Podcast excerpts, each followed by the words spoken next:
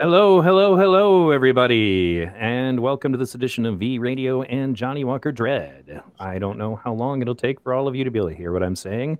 Usually about 10 to 12 seconds or so, so I'm just going to say some things about how awesome it is to be the host of V Radio working with Johnnie Walker Dread with these awesome guests that we have. And there we go. I can hear myself on the other streams. We are good to go. Thanks, everybody, for tuning in tonight. Our guests are going to be Wendy Rittenhouse and McKenzie Rittenhouse. And my co host today is Johnnie Walker Dread. Um, today, we have already kind of discussed with them some of the things that we're going to get into today. There are still pending litigation. So please be aware of the fact that they're not going to be able to talk about necessarily everything that you may want to talk to, you know talk about. So if you're there in the chat, remember that we always engage with our chat, but that doesn't mean I'm going to be able to ask every single thing you may want to be asked in this situation. So first of all, I'm going to let you guys um, introduce yourselves. Um, Wendy, go ahead and tell them who you are. Hi, everybody. I am Wendy Rittenhouse. Oh, I'm I'm, Kyle's mom. I'm Kenzie. I'm the youngest one. The youngest one. Yeah, And- Okay. just of two. And I think everybody on my channel knows who you are, Johnnie, but you want to take a second and tell them? Sure, I'm Johnnie Walker Dread, host of the Johnnie Walker Dread Show. I have over 300 videos on the Kenosha um, shootings or whatever you want to call them. So if you're interested in the Kyle Rittenhouse saga, um, my channel is where you go.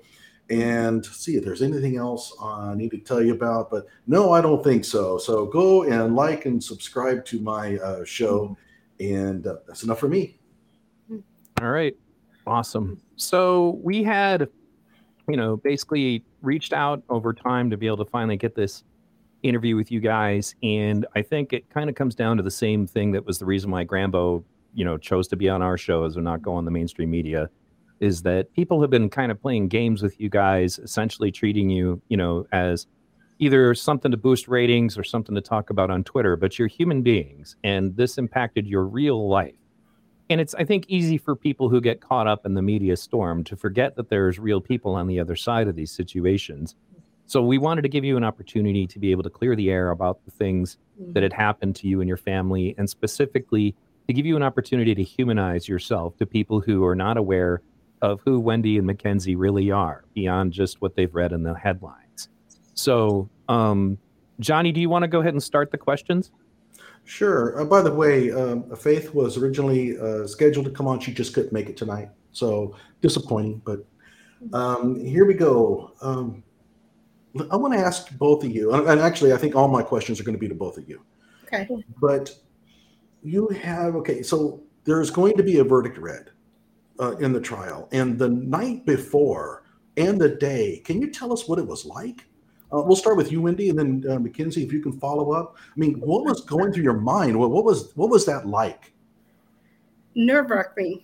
I we barely slept that. I mean, for those two weeks for that trial, um, it was listening to the witnesses, listening to Kyle going on the stand, Binger, him talking. That took a a lot.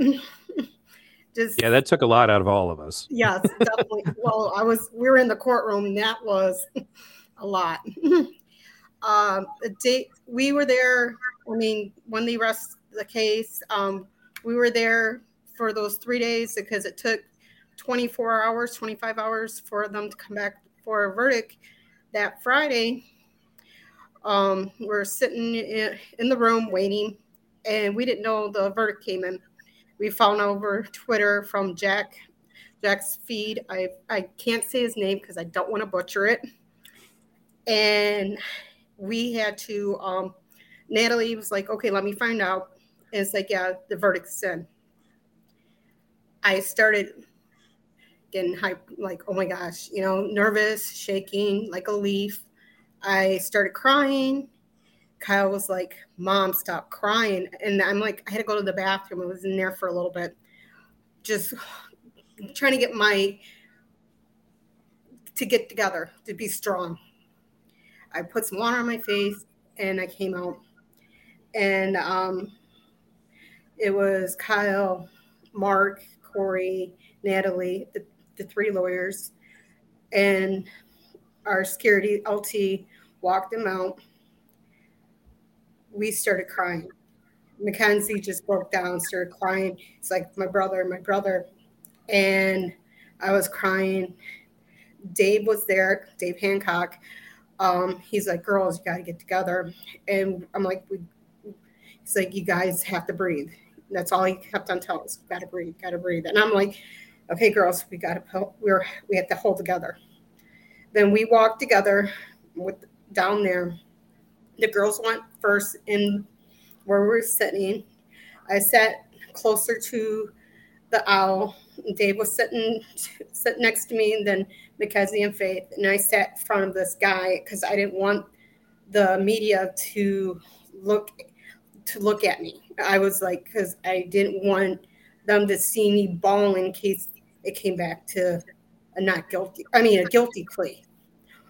And I was just sitting there, just holding my breath, and just hearing them saying not guilty.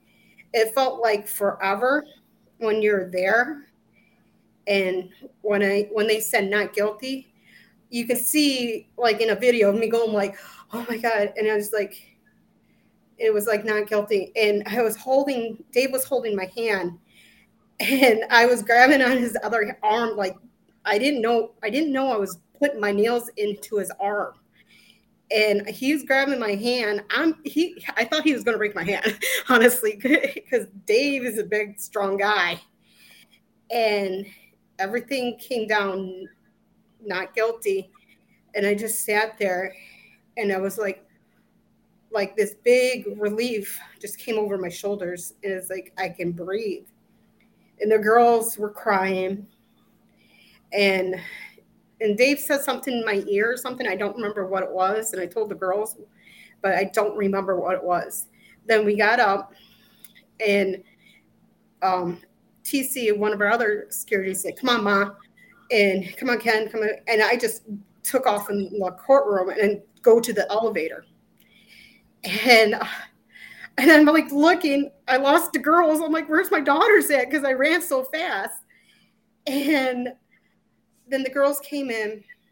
Out, I mean, TC was out waiting for us to get in there, and we had the cops with us, of course. And I then Kyle runs in. McKenzie and Faith just just like hugged him so tight. I'm sitting there crying, and it we had to go down. I don't a couple floors down to the like another corridor to another elevator. It was like going through a maze. And we got into the vehicle.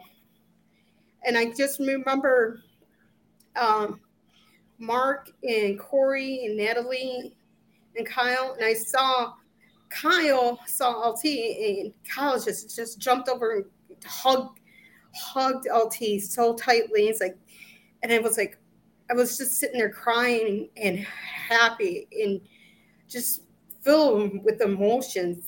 And we are just like, oh my gosh, you know, it's like we're just smiling and we're like crying and we're just like so relieved that it was not guilty. And we went home. Uh, we were we, I left my phone at the courthouse up in the room. I couldn't call any of my family um, till later on that night. Then later, later Kyle came home we just like embraced him. He's like, "Where's Milo?" You know, Miles Milo's Cal's dog, and he's Miles like jumping, like all happy and stuff like that. And we were just so overwhelmed and exhausted at the same time. But the the night of the verdict, I didn't sleep that night. I I was up maybe at, uh, up all night because I was on alert because we we had the security, we had the um the I mean security cameras, but I was like more up that night than anything of the verdict. I don't know about the girls or anything like that. They can explain how they feel. This is a good opportunity for McKenzie. McKenzie, the same question, but how did what were what was going through your mind and and how were you handling this? So that day um, of the verdict, we weren't sure if the verdict was going to be read or not. but that day, like I had that feeling that it was gonna be read, because my stomach was like, my stomach felt so weird, like it was like all tangled, and I was just so nervous that day. And then I remember we were sitting down for lunch, and then like we find out that the verdict is in. And so um, Kyle and the lawyers go down first, and then I like break down to my knees, like crying because I don't know if that was just the last time I could actually be next to my brother or see my brother. And I just didn't want the worst to happen. So I like break down crying, and then I pull myself together for my brother, and um, we all we're all sitting um on the bench like three rows back from Kyle, and when they read the first verdict, I felt like like oh my god, like they listened to the facts and the evidence they didn't listen to the chanting that you could hear outside the courtroom. They actually listened to the facts and the evidence. They they weren't um I don't know the word, but when you're scared of the mob, they weren't they weren't scared of the mob. They came with the correct and honest verdict. But when they read the third verdict, that's when I knew Kyle, like the rest of them, was going to be not guilty. Okay. And that was I- going to be one of my questions. Mhm. Yeah, there's actually a super chat that's here, um, and we can get into that afterwards. But it, it corresponds with one of the questions we were already going to ask, so I'll bring it up when you're done. Mhm.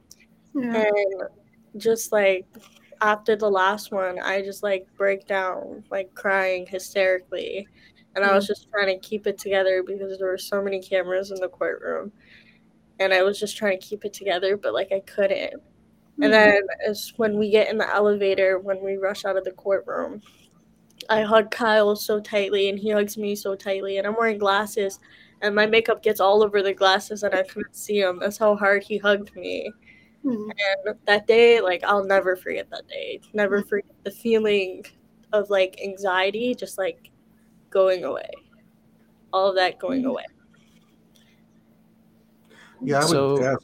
Oh, I'm Oh, sorry. go, ahead. Darren. You, you go, go ahead, Johnnie, and then I I'll would go. just ask everybody in the uh, in the chat, or everybody who is watching, to think about what it would be like if they were in their shoes. I mean, this is your son or your brother and stuff like that. And as McKenzie said, this may be the last time you ever get to be, you know, actually with him. That's Mhm. got to be, you know. Um, let me ask you as a kind of a follow up. But did you? How often did you think about like the worst thing that could happen? I mean, did you im- imagine, you know, like what it was going to be like? How much? How much did that consume your feeling, or were you more optimistic? I've every day since you know since when this happened, every day he could go to prison the rest of his life. I had that he might go to prison rest of his life. I had to go get therapy from this incident. You know, I, I talked to a therapist and she was, I mean, she helped me out tremendous. And I every day I was thinking my son is going to go to prison for the rest of his life.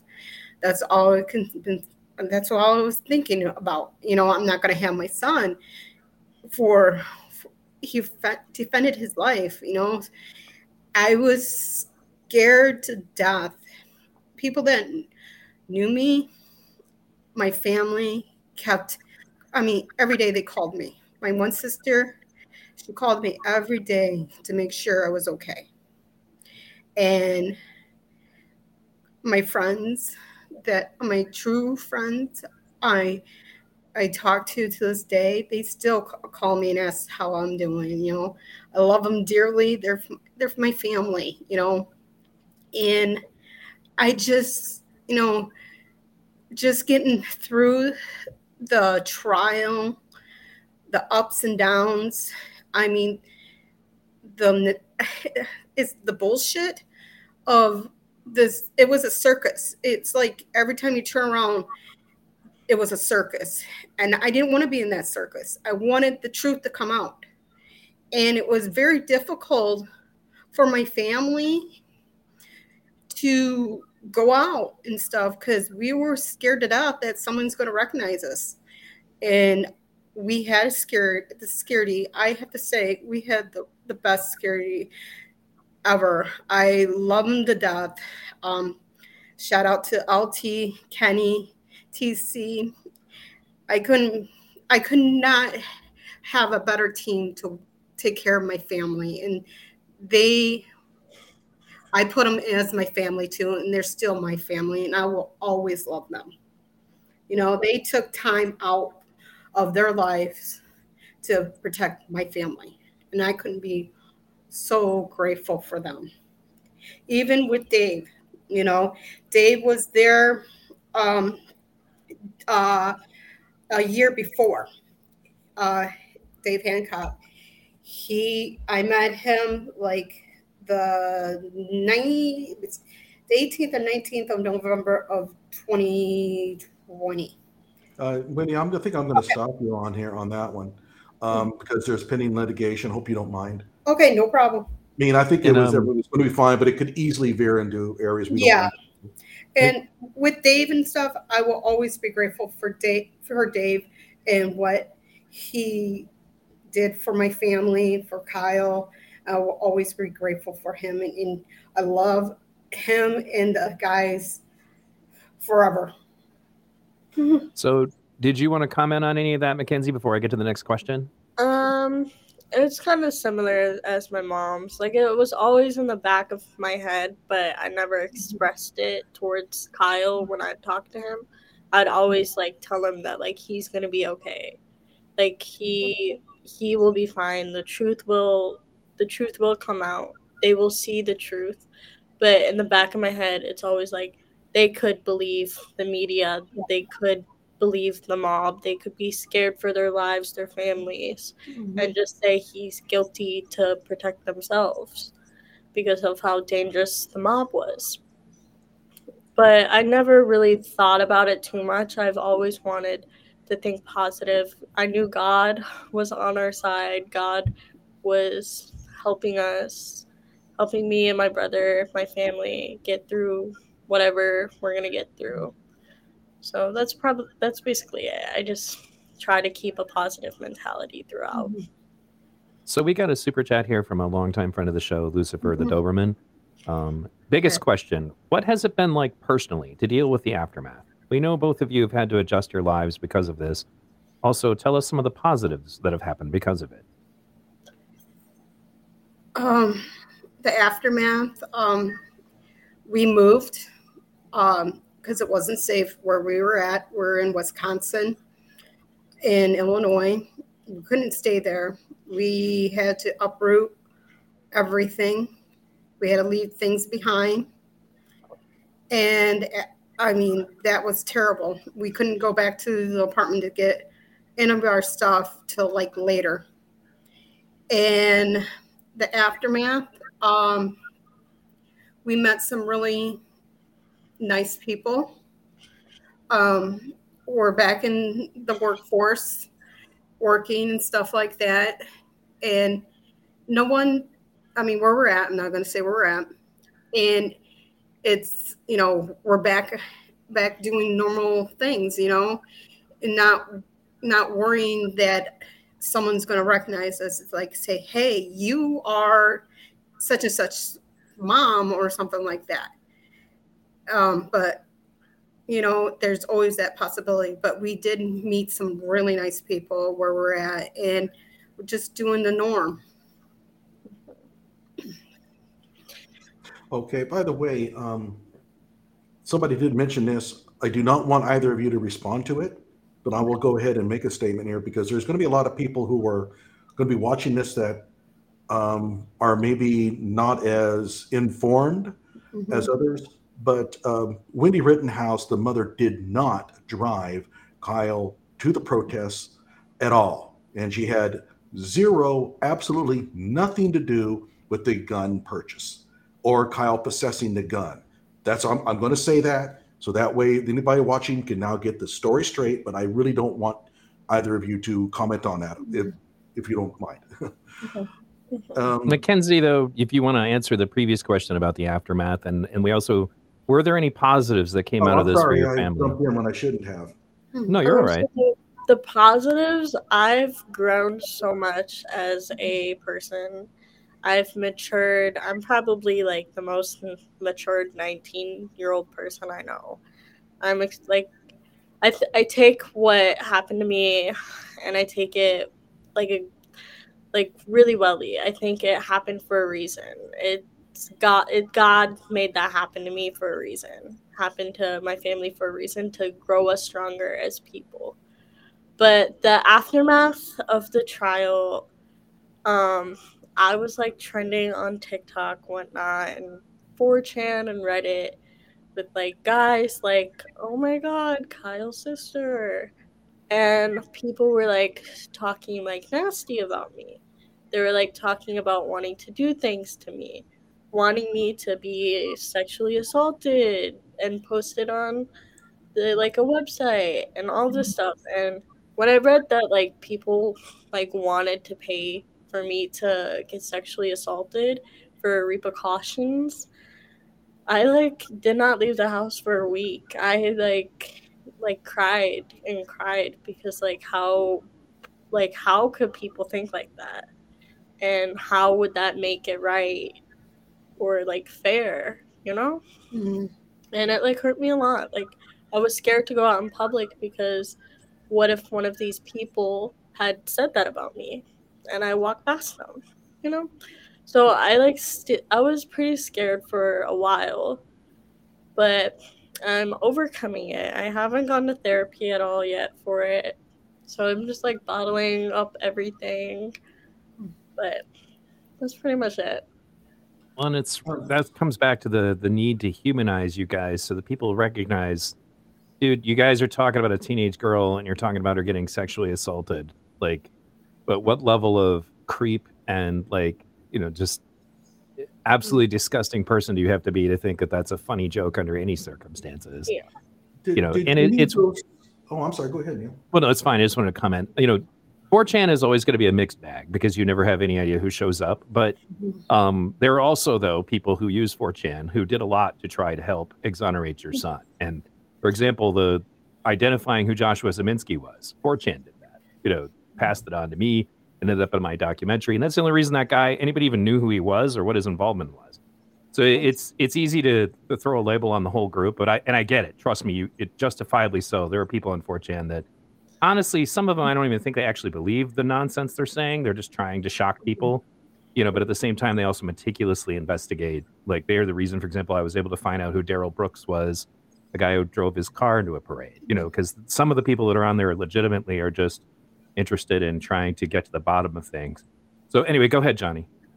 Well, I was just going to ask, did any of those threats cause, um, reach the level where you were calling the police? Were they needing to investigate those? I mean, obviously, if they're anonymous, there's not much necessarily you can do. But Yeah, so I didn't go to the police or anything of it because like I felt like, you know, like freedom of speech, like they could say this but there's no action behind it, you know? So I just like like that was the last like thing I've ever read about myself. I stayed off Twitter about everything. So I haven't like that was the last thing I've ever read and I just put it in my put it behind me and just moved on. it's truly amazing. I can't imagine what what drives people to do that kind of stuff. But Mhm. Well, again, people are not real to them; they're just playthings. like Mhm. that's so Yeah. that, that's one of the reasons we're doing this. So, um, Johnnie, did you want to read the next question? Uh, well, when you go out and you're walking around, do people recognize you? Do they say things to you? Do I mean are those things? Do, do they do you getting encouragement or do you catch a lot of flack? I mean, what your daily life? What is it like? Um, my daily life, I, you know, I go to work, I do my eight hours, and I go home. It's just one-on-one care. Um, I take care of a little girl with special needs. Um, the family doesn't know who I am. You know, I'm just there to take care of the little girl, and she's wonderful. I love her to death. And when I do go out, um, it's no one. It's like I'm just another face in the crowd. I am seeing another per. I am seeing a guy, but I didn't tell him my circumstance. Um, who what happened to my family? I when I moved here, I met a guy, and three months later, I told him who I was, and he was like, "Holy shit," you know, and he's like, "the," he goes, "My friends um, gets a big kick out of four doors and more whores," and and he goes, "Holy shit!" But he was very, very like worried about my safety. He goes, "I don't want people to know who you are because." I'm a, I'm scared for you. I said, it's okay. I'm I mean, if it was hindsight 2020, I would never went out. There would never been a us because we were from 2020 till after the trial when we moved, we saw each other.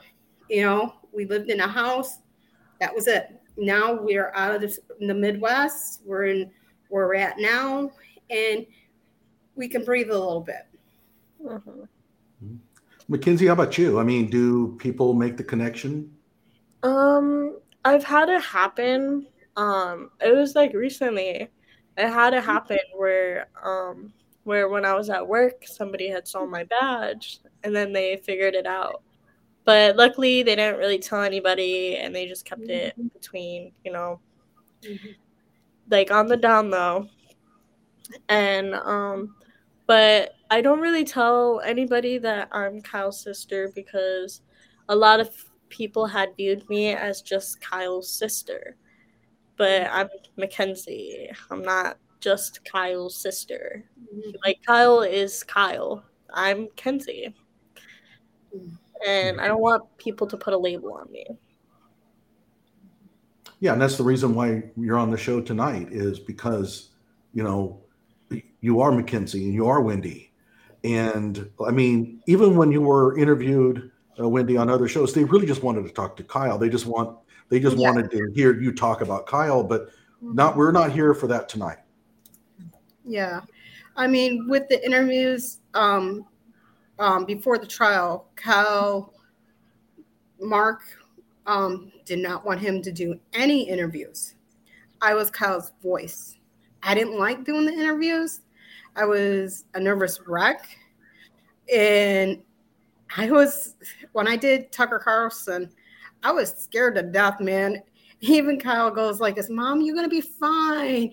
There's gonna be four or five million people watching you." I'm like, "Thanks, Kyle. I really want that." And it made my my insides what in knots, and I was like, I and everybody, I did not mean to say I will take you down to um, to Biden. I I mean I got shit from it from my family. It's like, what the hell did you say that for? And I'm like, I meant my lawyers will take them down. Not I was like, nope. I just I was like, I, I messed up. I'm like, oops. I was thinking in the back of my head, yeah, I'm gonna get investigated by the FBI now. Oh my god. Oh boy. And yeah. by the way, uh, I think it was Lucifer said something um, uh, great eye makeup. I don't understand that. I'm wearing sunglasses. I don't understand how anybody could even tell. So McKenzie does a beautiful job on her makeup. I think I'm you were talking about McKenzie. well, you were clearly talking about me because it's so obvious that I'm wearing it, right? you look gorgeous. thank you, thank you. I work very hard on this. This, this guy is how we mask. normally look. This is just this is just my skin. Mm-hmm. Okay. Uh, Neil, do you have another question? Well, we we do appreciate that you decided to wear your skin for the interview. That would have been very difficult. Um, so we okay. Um, do people? Well, we already did that one. Um, mm-hmm. Paige Williams, Paige Williams came out with an article in the New Yorker that at the time you looked out looked upon favorably. What is your opinion of that article today?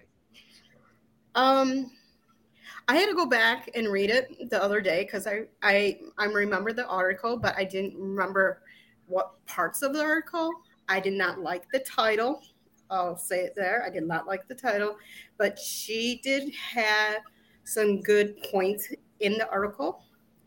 And um, it was, I mean, there when we did the interview, it was um, on the 13th. It was a very emotional interview. It was like six to six to seven hours long. It was very emotional. And later on, I mean, when she left and stuff like that, I got a call that my mom passed away. And was very emotional on top of that. And with the article, it did have some good points and it got across. Even Judge Schroeder said he read the article because um, he, she did interview Kyle to ask about the um, what was in his medical um, bag because I didn't know what was in it. He he came down and he said what was in it, and that was it. You know, she did her job, and there's some parts I didn't care for. There's some parts that she hit nail on the on the dot. And by the way, the viewers out there, I have a five uh, video series on that mm-hmm. article where I read it verbatim and then I give my opinions on it. Mm-hmm. Um, um, McKenzie, did you have any comments about that article? I don't recall if you were, um, if you offered much in opinions for the uh, writer. I can't remember. If Go I'm ahead. honest, I did not read the article. Okay.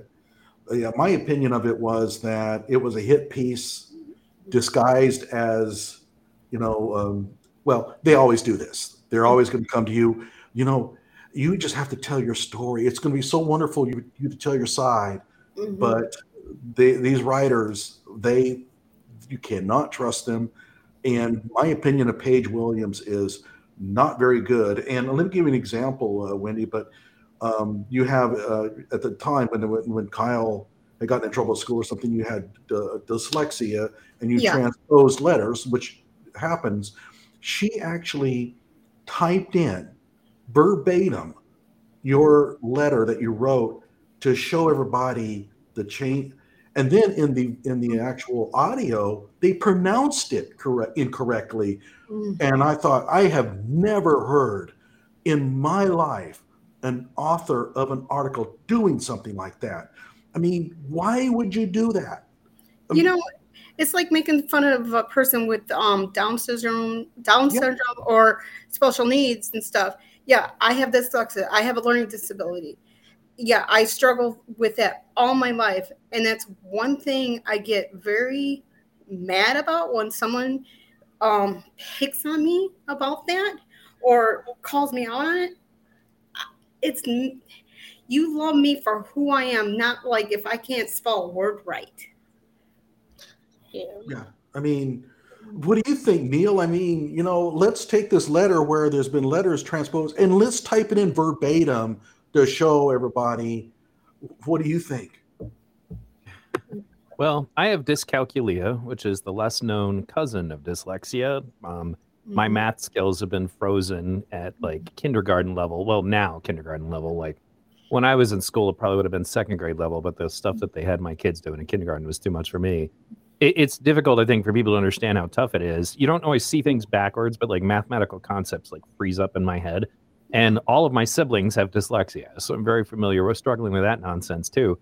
Um, it sucks, and and it. I think that it's interesting to me how how back and forth this sort of thing is. Is that mm-hmm. you know? So for example, when um, uh, Caitlyn Jenner came out on the issue of trans athletes in sports, they mm-hmm. turned on her instantly and said horrible transphobic things about her. And these are the same people that would want someone canceled you know, for daring to even utter anything that they might consider transphobic. Like the rules totally change.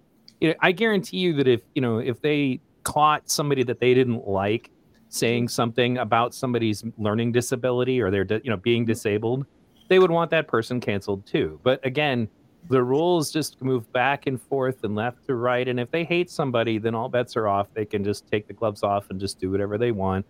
And you know, I didn't actually read that because I just to be honest with you, one of the things that I encountered through all of this was that basically all the media was absolutely useless in my investigation of what happened. Totally useless. And I watched your interviews and stuff because I wanted to get a feel for it. I would say that mm-hmm. one, moment in particular stuck out in my head was like, you know, when somebody asked you if he should have been there and you said nobody should have been there. Yeah. I was like, exactly. yeah, duh. And it's interesting to me because it always begins like as if the chronology of wrongdoing doesn't start until Kyle arrived, not as if perhaps that they may have broken an elderly man's jaw the day before because he was trying to put a fire out. Not the people who had AR-15s and were shooting them at police bearcats from the BLM side. I have all that video on my channel. None of that stuff. None of the burning this, you know, city down. None of that's wrongdoing. It doesn't start until the kid shows up with a group of people who are kind of sick of their community getting. Hey, uh, Mhm. Neil, I think we move on. Uh, Right, we're but starting they- to get talking about. Right, but the point is, is that you know, I as get far your as point. like I just you know, nobody should have been there. They they don't look at it like that. That's that's how it that's how it should have been. But other than that, I just stayed out of the media because most of it was totally stupid. You know, Yeah. um, I got my information from watching the raw footage myself. Mhm. So, but that would have been my comment on that. Okay, and by the way, everybody, um, we had talked about before the show started that um, both uh, Wendy and McKenzie understand that we might step in from time to time because of pending litigation. We're here to help them uh, get their words out, get everybody to understand them better. And the last thing we want to do is uh, for something to get broadcast that they would regret. Mm. So, okay, uh, you- time for another question, or did you want to any other you want to comment? Okay. Well, I'll tell you what. Here we go. Go Um, for it.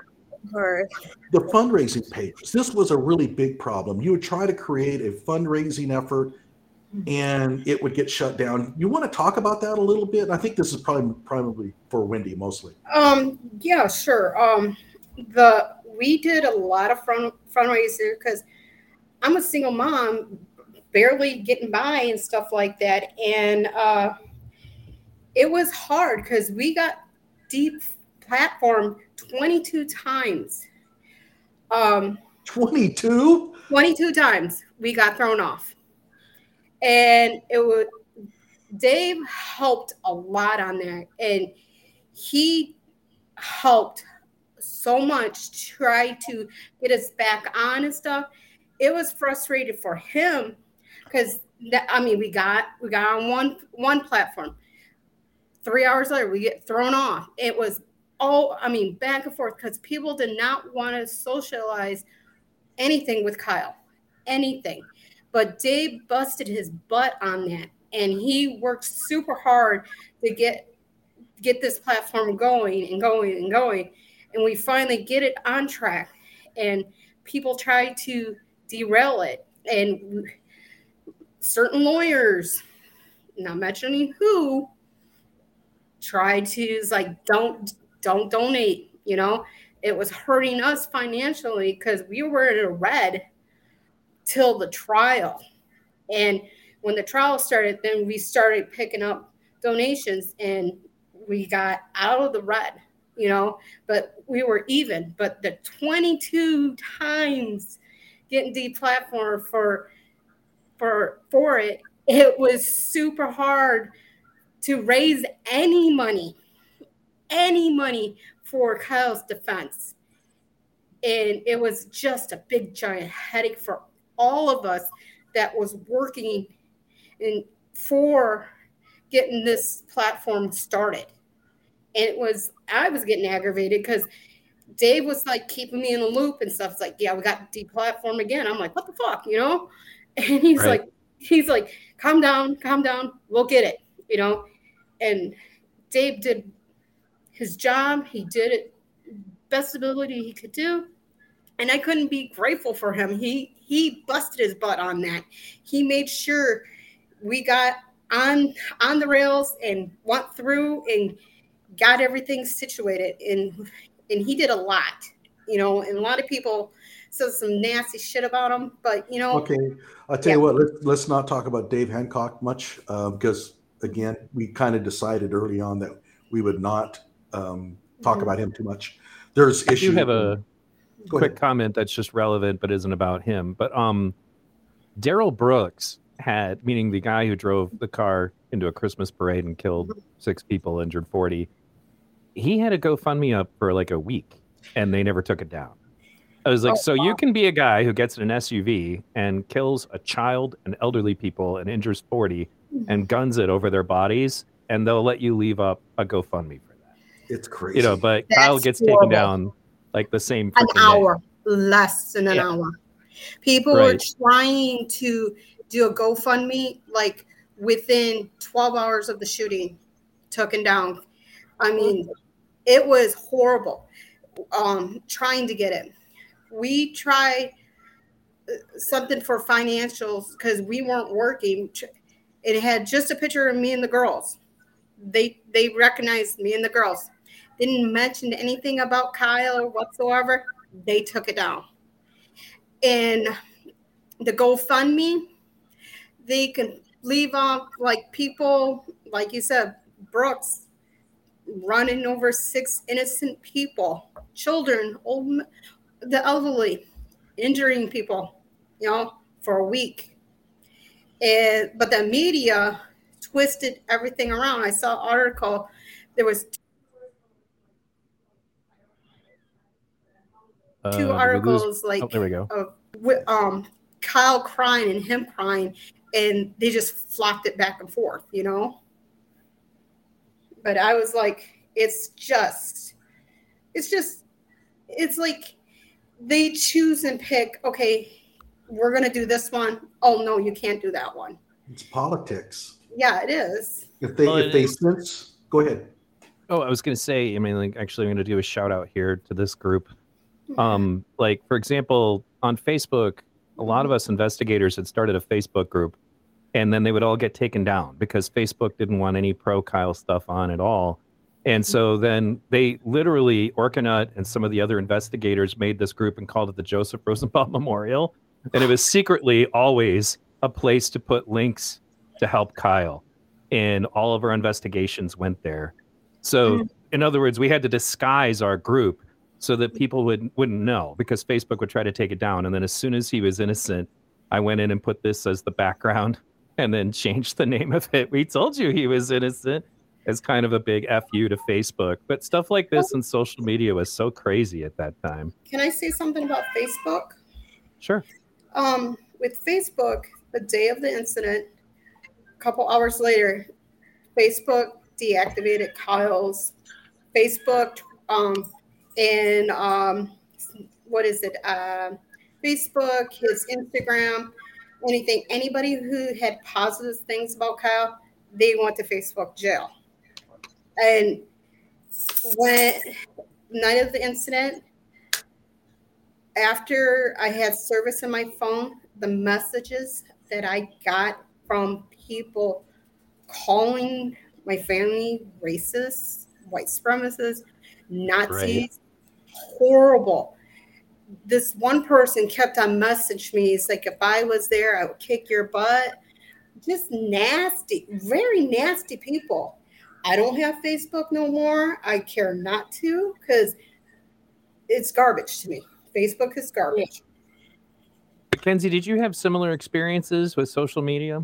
Um, yeah, so a lot of people started um following me on Instagram. Um and I had to go through and um like basically deactivate my Instagram for a month so people could like forget my Instagram handle and then I could just change it and then reactivate it. But a lot of my friends, um, they would post really negative things about my brother, but then they would text me like, "If you ever need anything, I'm here for you." Nice friends. Sorry, going through this, and then exactly what I would do: blocked. You're not my friend.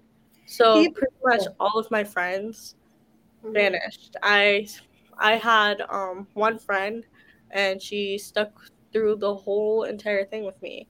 And her and her family has done nothing but try and help um the situation, um share the GoFundMe links, reach out to people, Mhm. like talk to people who would ever talk bad about Kyle. And they would like I'm so grateful for my best friend.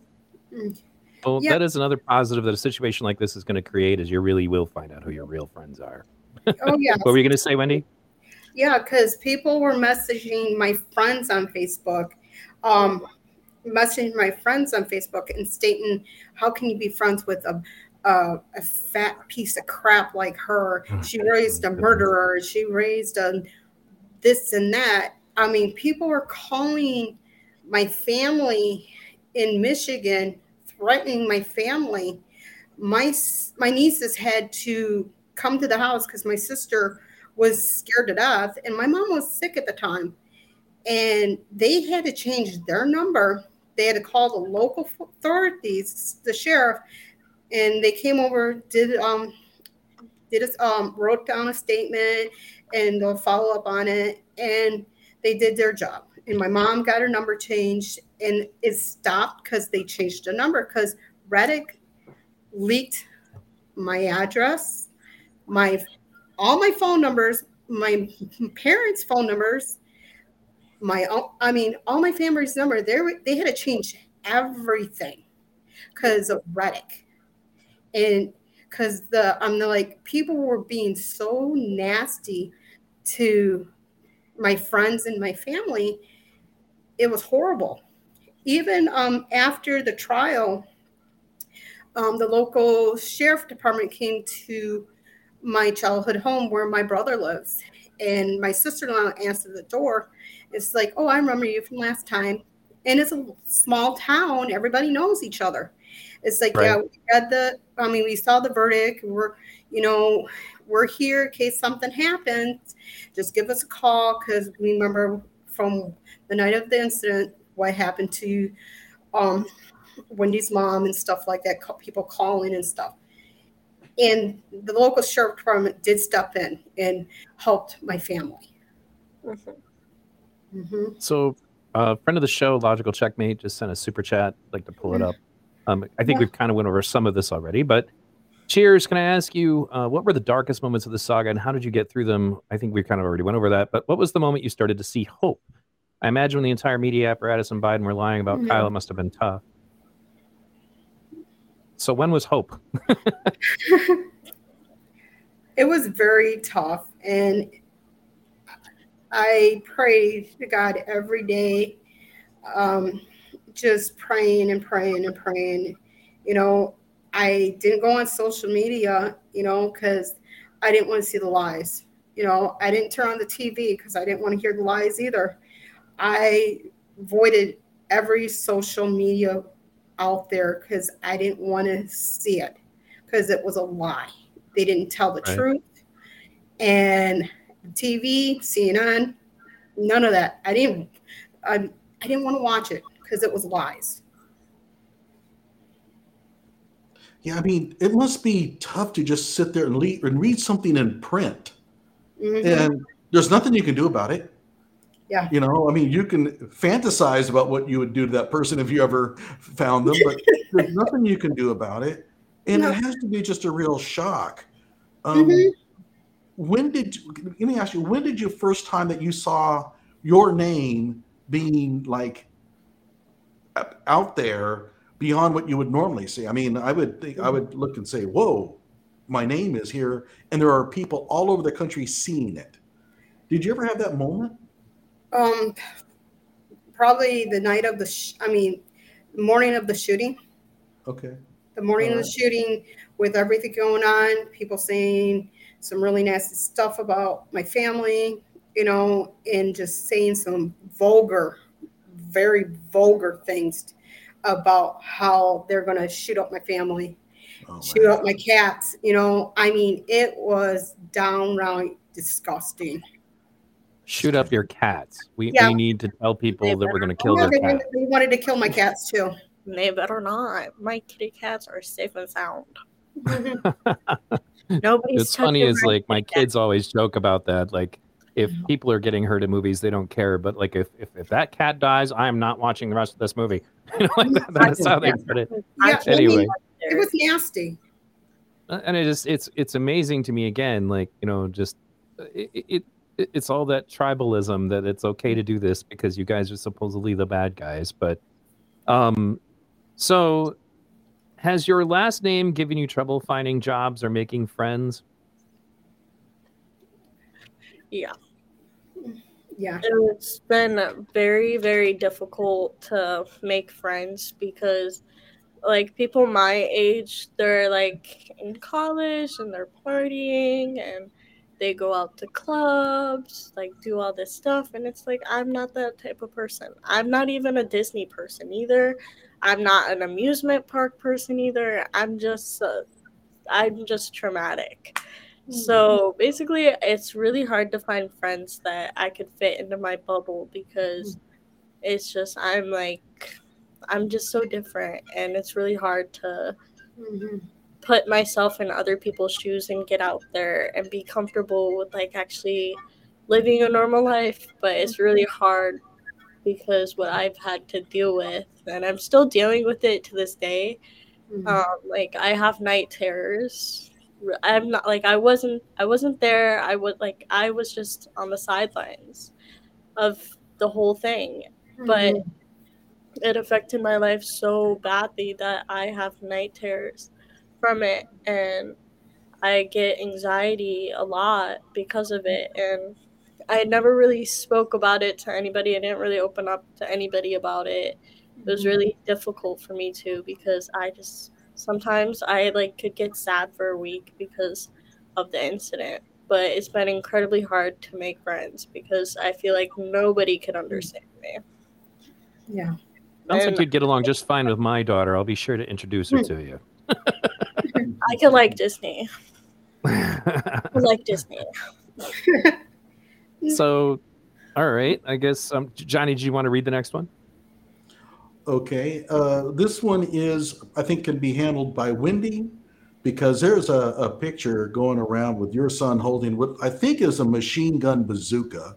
He's like nine years old, and I'm telling you, that is a terrifying weapon that he's hanging. You know, he's holding. Oh, oh my God. tell, tell us the truth about what, what happened there. Okay. My friend, he he built it.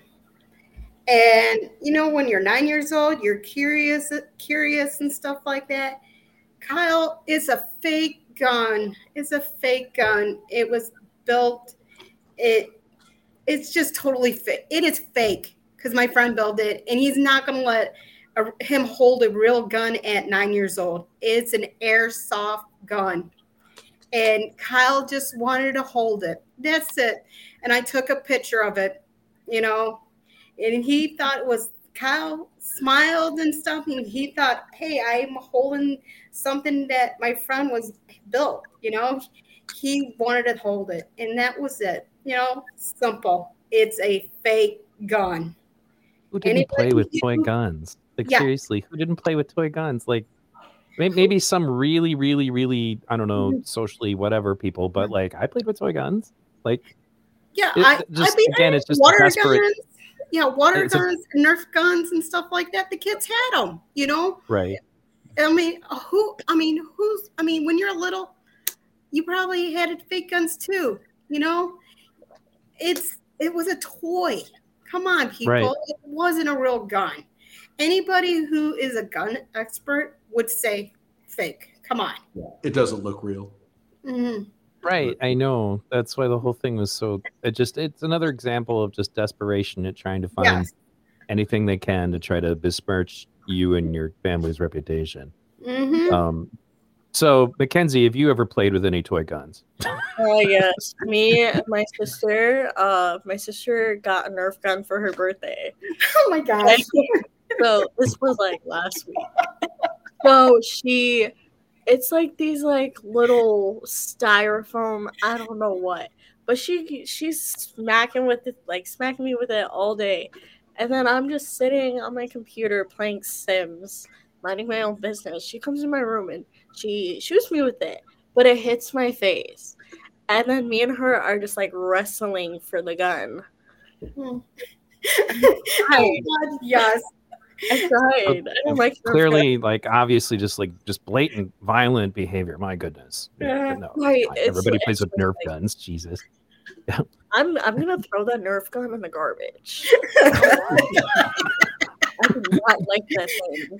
The dog doesn't even like it. He starts barking. He's just a little guy. He's like, but it's so funny when he barks. He's like this little little dog. So Yeah. we had another. Oh, go ahead and finish. I so he's on the couch sleeping. He'll be up all night. Okay, so the question is Do you watch Johnnie and I's YouTube channels? And if not, why the hell not? Um, I Occasion- watched some. I watched some of your view, view, uh, videos. I mean videos, and some of them I'm like, you know, I was doing my family thing, cooking dinner and stuff like that, and wasn't on social media because I didn't want to hear anything. But I know you guys were very positive towards Kyle and broke down the videos and stuff. I can be grateful for you guys doing that. And I am trying to catch up on videos, but some certain videos I can't watch because I get anxiety from it from the That's night totally of fair. The shooting. I couldn't watch. I mean, it's I still can't watch to this day because I I get panic attacks and nightmares. And when when the, three year anniversary just happened um, on the twenty fifth, I I couldn't sleep and I was just having a very bad day of anxiety and being overwhelmed. I was in my room with the door shut because I didn't want to. I didn't want to socialize with anybody. Mhm. So, what about you, McKenzie? Do you watch any of our stuff? Um, okay, so Uh I oh. Uh oh. I have a feeling the answer is no here. so, so if bluntly no, but um I hear a lot about you guys. Like I get told a lot about what you guys are doing, what you're keeping up with. And then I occasionally watch you guys when I get links sent to me. But it's going back to what my mom said. It's incredibly hard to like watch things that are about Kyle with like the whole shooting and whatnot. But I try to keep up. I just get told what you guys are doing. So it's Yeah. like 50 50. I know. this would be a good time for everybody to smash the like button and Yep. subscribe to our channels if you haven't done so already the Johnnie Walker Dread channel and vt uh actually what is is it v radio It's v V Dash Radio, yeah. Yeah, I, I, all they got to do for mine is just click the hyperlink to your channel, and they'll find you over there. If you guys haven't already subscribed to Johnnie Walker Dread, you should Mhm. definitely do so. But I think we have pretty much everybody in common by now. Um, and I agree. See, McKenzie is not nodding her head vigorously. Everybody should subscribe to our channels. Yeah, I No. so. Just Oh, be, be before like I- McKenzie. oh. Oh, man. Go ahead. Before before I forget, I want to wish Dominic a happy birthday. Happy birthday, Rat. I love you. Happy birthday, Oh. Dominic. Uh, It's yeah, when I call Black's people birthday? rat, yeah, Awesome. when I call people rats, like the little kids, um, my friends' kids, I accept them in the family. Rats and homers. that's what, Wish him that's what I happy call them. like one in the morning. I should have been the first one to wish him happy birthday. Yeah. Well, we're looking forward to the day that Dominic gets on here. We've talked mm-hmm. about it in the past. So whenever you're ready, mm-hmm. Dominic, you let us know. We, I, people would love to hear your story too, man. yeah mm-hmm. absolutely and we don't put any pressure on people um, you know we only want them to come on when they really feel like, that it's the right time Right. Yeah. Exactly. So moving on, um, I think we've talked a lot about this, but did Yeah. you and your daughters receive death threats? I think we kind of went over that. Um, Yeah. Did Yeah. the police ever investigate any of the threats? Like, did you get any kind of no no help from law enforcement at all? Go ahead and No, elaborate. The night of, I mean, day of the shooting, that morning, the girls went um, different ways. I was dumbfounded. My head was in backwards. Didn't know what to do. I drove around for like two and a half hours after they took Kyle to um, Vernon Hills. And McKenzie called me. and It's like, Mom, you need to come to such and such place. And I'm like, I'll try. I wanted to go. The cops told me, do not go back to your home. They had cops there to make sure, undercover um, police and stuff. I'm like, I'll be fine. And they're like, no, do not go back. And I didn't. I drove around for like two hour, two to three hours. Didn't know what to do, crying, freaking out. I went where Mackenzie was and tried to figure out what what we can do. And I called a couple lawyers. One lawyer told me, I will not touch this. God, God help your son. Another one wanted 200K up front. I'm like, I did not have 200K whatsoever. Yeah. Like by the next day, he wanted Yeah. 200K. Exactly. And that was to Um, do what again? I'm sorry, I missed that To, part. repres to represent Kyle. Oh my goodness. Yeah. Then John Pierce came along saying, um, Are we are we safe here with this? Because Yeah, we're safe. We're safe Okay. with this.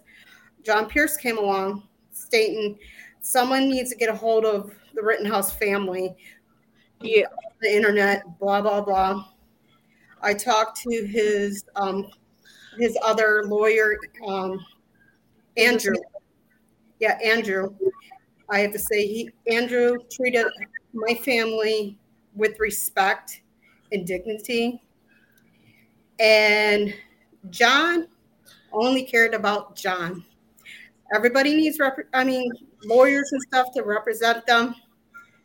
John only cared about John. okay, I'm getting a little uncomfortable with it. I- I'm just looking after you. What is that. Well, I'm I just think it looking was, after your I best it was interest. all right. But um, you know, no, I get it for sure, and I guess that kind of um brings us to. it- It's interesting that you had so much trouble finding somebody to take this case initially, but Mhm. you know, I imagine when you guys, you know, like when the fundraising finally came together, that that started to change.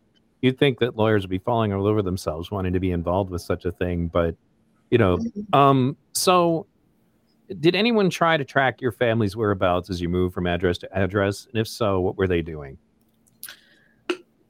Well, Um, I'm not too sure about that one. We had wonderful security to help us and made sure we were safe. And LT made sure we were safe. I mean, I met him, tall glass. He is super tall, and he told me, "I will protect your family."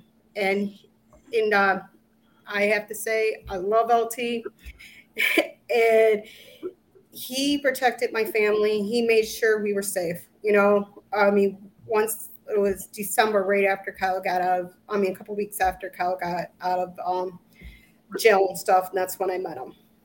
And he promised, it's like, I'll make sure your family's safe. you know, he was like, good. Some days I think he wanted to rip his hair, hair out because with my family, because we start arguing over the stupidest shit. He goes, I'm out of here. Yeah. Somebody's be- asking for clarification. Who is LT? He is he was our security um um before before and after the trial and They've interviewed him a couple of times, I think, on uh, somewhere, but I've heard from him. he Right. he's wonderful i mean he he made sure everything was but i mean to the t we had an incident that it was the old landlord that drove in the property and kyle was outside with milo and he hit the panic button and lt was like right there and then and he's like texting me do not come to the house because i was at the walmart getting groceries and i'm like what am I supposed to do? I'm like, I need to go home. I need to protect my family because I was always like the protector of my family. And when the guys came along, it was a different role for me because they were protecting my family, and I was always the protector of my family. And they they knew it. You know, it's like it's mom, it's Wendy. I got this. I said, I'll have your back too because I'll be right there if something happened. And they're like, no. they always don't. No. I'm like Right. they always told me i got it i got it you know but but they did wonderful i mean i mm-hmm. love them to death Did you want to give a shout out to Natalie Wisco as well? oh i love natalie I love Natalie. yeah Natalie is like the most beautiful lawyer I've ever seen. Her hair is like everything. Her hair is natural. It's naturally that color. And It's so amazing. I love her so much. yeah natalie oh my god she is so wonderful mark oh i love mark corey natalie the death you know and before the trial he um they want to talk to those girls to Paris. It's like, okay, don't be talking, blah, blah, blah. And Mark goes, he looked at me, we're not going to say anything to no one, right, Wendy? And I'm like, what are you looking at me for? I'm like, because we know how you are. I'm like, I I was I was scared to death. I mean, when we pulled up, it was Kenny and TC in the vehicle when us girls in the back. And TC was like, okay, okay, girls, we're gonna do this. And um, the girls went first, and then media just swarmed us. I mean, it's just swarmed us and stuff. And I was like freaking out. I was trying to hold it together. I was like, oh my God, because these people were like, you don't know if someone's going to jump out and stab you with something or just knock you over or put a microphone in your face. And the girls went and I went, and TC was like right there. And when it was getting more and more, LT will come in and media. I remember this day, the media was like all over us. And I grabbed LT's arm and he goes, It's okay, I got you. And I'm like, Just be okay, just go. And he goes, I got you. That's all he said. I got you. I'm like, okay, LT, just make sure we're safe. Then closer to the the verdict, we just went in the back and they just dropped us off in the back and we just went through the back and they didn't let anybody in because we had to go through metal detectors and stuff like that. And we were like, I wanted to do that, you know. But when the trial, when Kyle testified, it was a very emotional day for all of us. The girls didn't go. It was just me and our um, jury consultant, jo- Joanne she did she picked the jury out for OJ. I yeah. I remember hearing that. Yeah.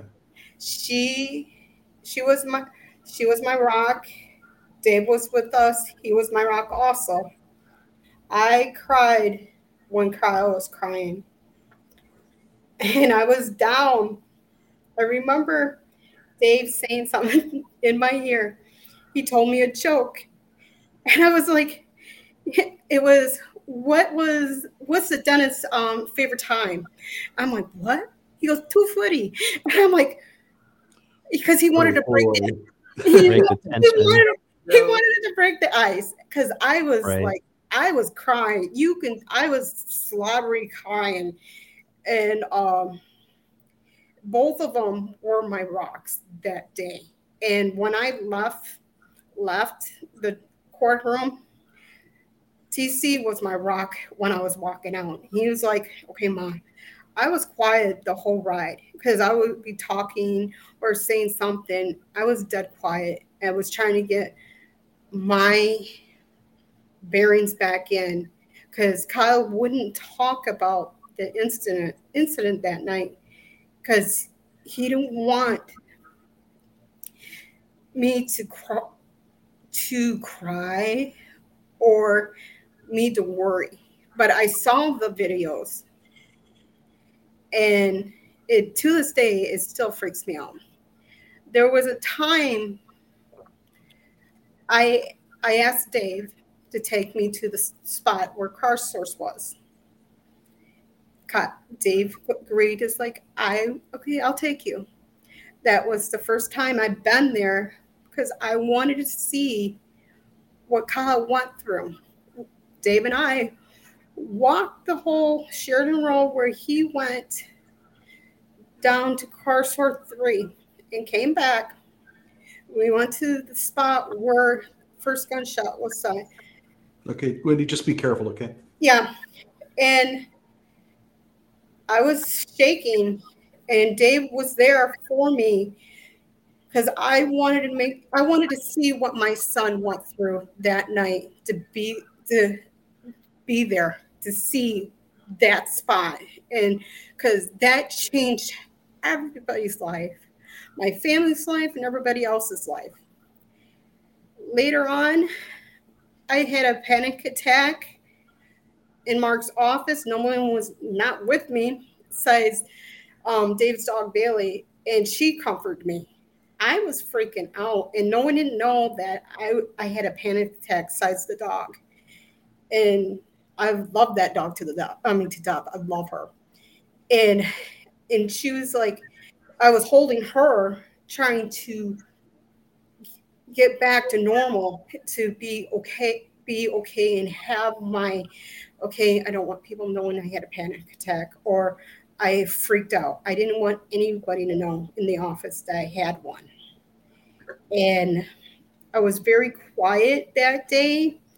Dave was like, Are you okay? I'm like, I'm fine, Dave. You know, thank you for taking me to this spot because I need closure on that. And I was safe. I knew I would be safe with him because Dave promised me that I will always protect you and, and your family. I will always be grateful for him for for that. And I was, you know, ever since that, I never went back there. I mean, we went to the courthouse and stuff, but I never went back to that spot where everything changed my family's life and everybody else's life. Do you ever return to Kenosha at all? Um, yeah, we just went to Kenosha. When was it? March we went to Keno- well, I went to Kenosha in February. Um, my papa he was diagnosed with stage four, stage four uh, stomach cancer, and basically throughout the trial, I'm gonna get so emotional, but throughout the trial and throughout everything going on with Kyle while he was fighting the like his first time he got cancer, which he beat I couldn't be there for him because I was having to worry about Kyle. And so he his cancer came back and it's stage 4 and it's also in his esophagus and it's it's growing pretty badly and and the cancer is winning. So um I go up to Kenosha and it's like the first time that I was there uh, for a hmm. while. Almost almost a year no over a year. Over a year since i since i've been there. And just the emotions with saying goodbye to like my papa and like trying to like hold him one last time. And then um we that's february. And then he ended up passing peacefully with everybody that love that loves him that he loves around him in March, and we drove up there with Otis, and that was March this year. Mm-hmm. So that was the last time we were in Kenosha, basically. Yeah. Uh, just so that we we don't get the wrong message out, your papa would would not be Michael. No, it's okay. Not, just want to make sure because I didn't I, want. Yeah, I call my grandpa my papa. Okay, it's yeah. your grandfather. Grandpa. Yeah, my grandpa. Okay the Glad kids yeah the grandpa i mean the grandpas they call them papas you know my dad was the kid's papa that was always papa and with their grandpa on their dad's side was papa and there's another one they just call by his first name yeah mm-hmm. and um, he passed away from cancer and it was very sad when we went to kenosha we were you know i was I was scared to death, you know, but I, wanted to pay my respects to their grandpa, you know, because I knew this man for 20 plus years and we got along great. And it was very sad of of this passing. And they it was hard going back to Kenosha, but we went there because we needed to have closure on that. Yeah. My best friend my like I know if something were to happen there that I have like oh like my friend's whole family and army just to like come to my need if anything were to happen. But we didn't really try to go to stores or like go mm-hmm. out when we were no. in the area. But yeah, they were like, "Hey, we order food. Um, who has a vehicle?" I go, "I got a vehicle." Oh, can you go pick it up? I go, "Not with this face." Yeah, we're like, I'm like, I am not going in any stores in Kenosha whatsoever. I drove. It was dark time. I had sunglasses on. I was. It's like 35. I'm like, I'm doing 70. Have people come to you while you are out and said stuff to you, or um, have you been verbally attacked at all? Um, because it was COVID time. Mhm. Had the mask on, and Oh, people, okay. That saved Yep. that right there, that mask saved us. You know, everybody. Oh, I don't want to wear the mask. I had that baby on because at the time I was working at the nursing home with COVID. In the day of, I mean, afterwards, I couldn't go to work. People were calling. I mean, people were calling my work. News, the media was calling my work. Also, all my employees, all my coworkers had to park in the back because the situation, and it was very difficult for my coworkers. And they were people were trying to find me, and find me and my family to do I don't know God knows what you know Yeah. and it was very it was a difficult time for my family my one of my friends she she thought one of the nurses goes like is kyle shot someone and everything they didn't believe it then her boyfriend calls like kyle's on the news um kyle's on the news yes there's sasha Sasha. yeah I can Okay. call it Sasha because she exaggerates her O's. yeah Um, oh, okay. yes and Well, she um, obviously had something she wanted to add too. You know, Yes. so to all of you cats listening out there, if you cats were ever concerned about how the cats of Kyle Rittenhouse were impacted by this incident, you now know. So please continue. um my my coworker her boyfriend called her it's like kyle shots there was a shooting and kyle was involved and stuff i didn't pick up none of my phone calls i didn't text anybody because i didn't know i i was like i fell off the face to the earth because i did not i said okay tell me something about myself that me and you know. My one friend goes you love cats. You have you hit on this person all the time. You love godsmack. I'm like okay i i can tell i can trust you. Because certain people knew certain things about me. And my and my one friend goes like this i was going to have you and the girls come to my house or something and just hide. And but i didn't have the room to hide your vehicle in my garage we even talked to um the, the owner where i work, used to work at the nursing home to see if we can hide you there. You know, they were just going like seeing what we can do because they knew my family and they love my family, love Kyle. You know, it was such a big. It was like it hit national. It was national news. You know, my friend's daughter lives in London and she heard it and she called her mom and asked. It's like because they're people in London was getting backwards. And it's like, wow, you know, it was hidden overseas. Um, what happened that night? Yeah. Yeah, that was actually something. It's ironic you bring that up because Logical Checkmate has just said he fell asleep because it's really late where he is. You know, Mhm. he's over in the Czech Republic and was making Yeah. videos about this topic, and we used to discuss with him all the time what the the European perspective was on what happened to you guys. You know, um, do you Mhm. guys have any kind of um, relationship with, say, uh, Nathan De Bruin or um, Citizen Anne, known, also known as Grambo? You know, like, did you guys like make friends with any of the people that you know were helpful in the trial? Oh yes, I talked to Nathan um here and there. Um I talked to Nathan when he's with Dominic and I say hi occasionally. Mhm. Um I've talked to Grambo. I talked to Grambo a couple times, Mhm. but I love them both. They're so sweet, both of them. Yeah, Nathan, hello, buddy. Um, Nathan is family towards my family. I finally met Nathan last year around this time. Um, they came all down here for Dominic's birthday, you know, met him, um, had a great time with Nathan. Um, when we went to um, up north, he came over where we were staying and, and we talked for a couple hours and it he's a great guy. I he's part of the family. Yeah. I talked to Grambo. Um, a couple times, but I did not actually meet her yet.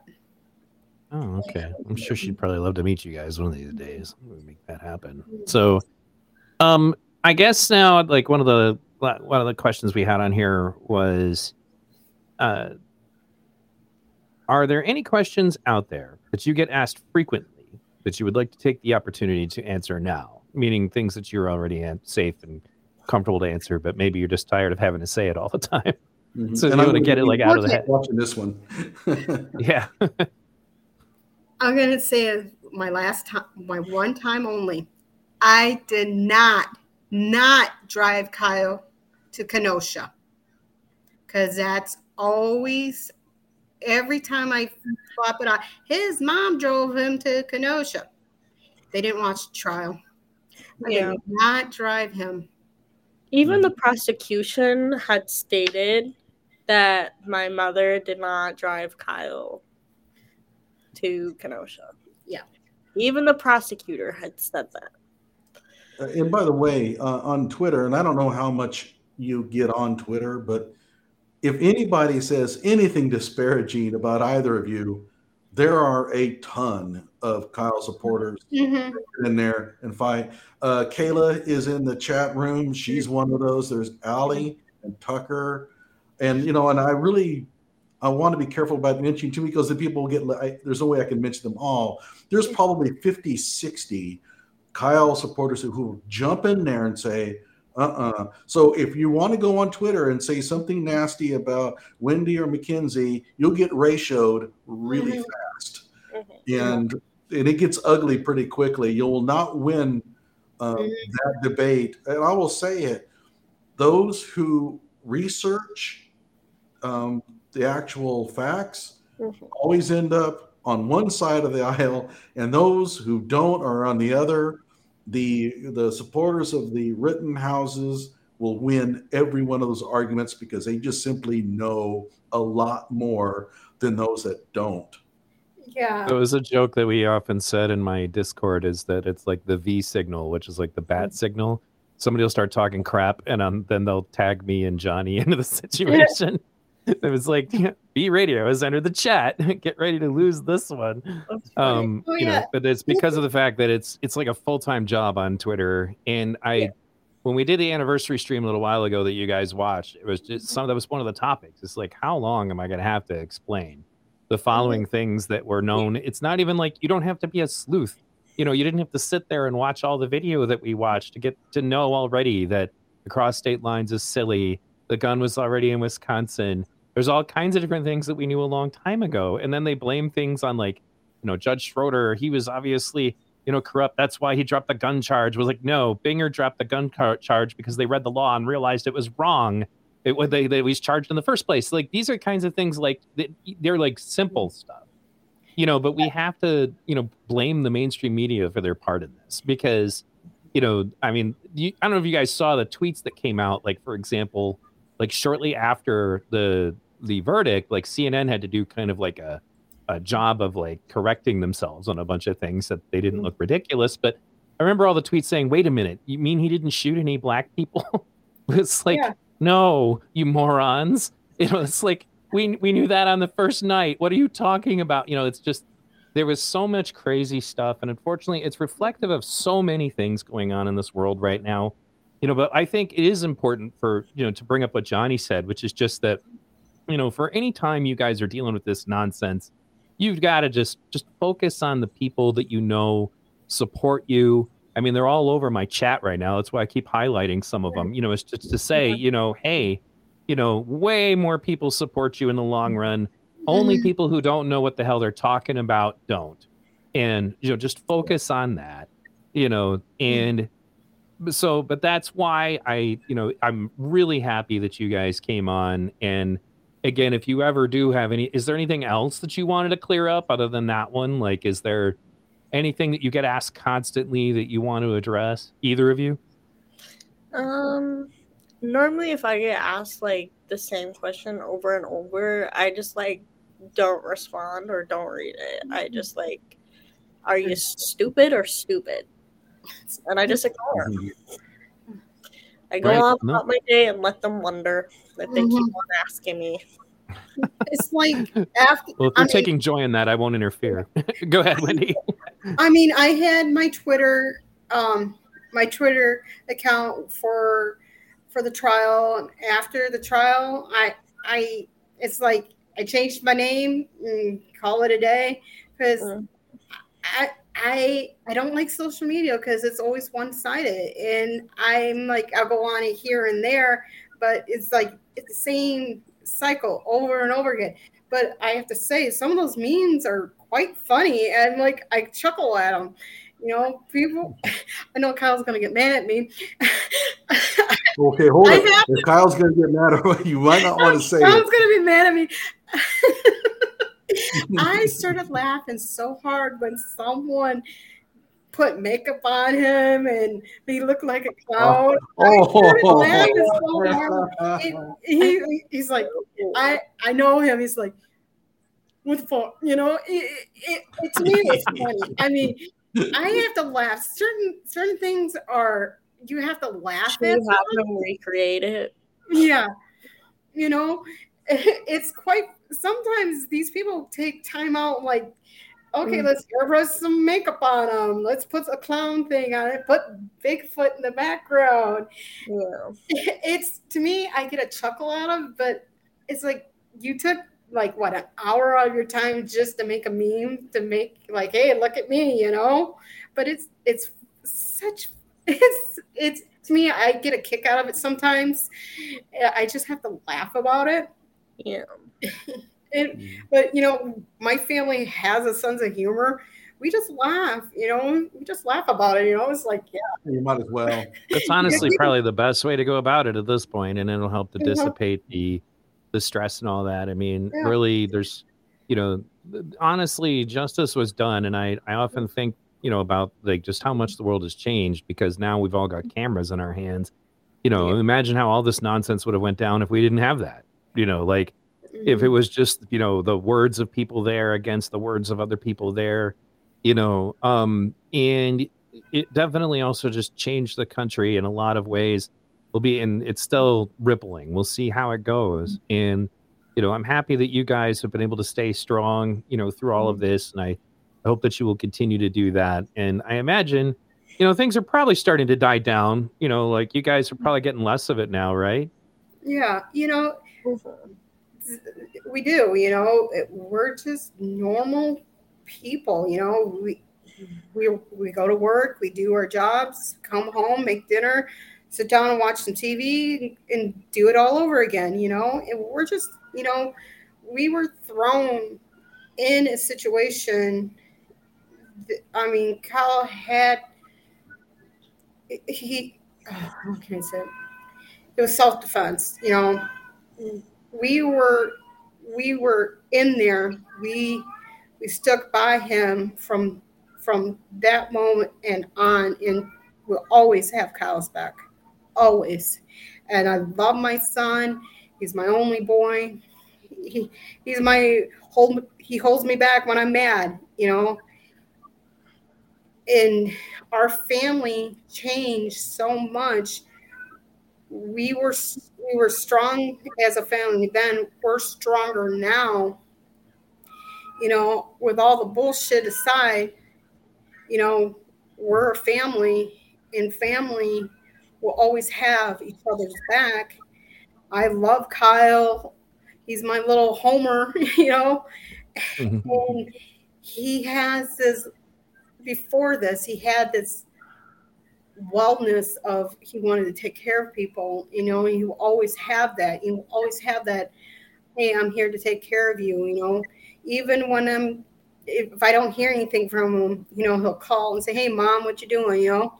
Or i mean he'll he last year I, my one of my cats passed away.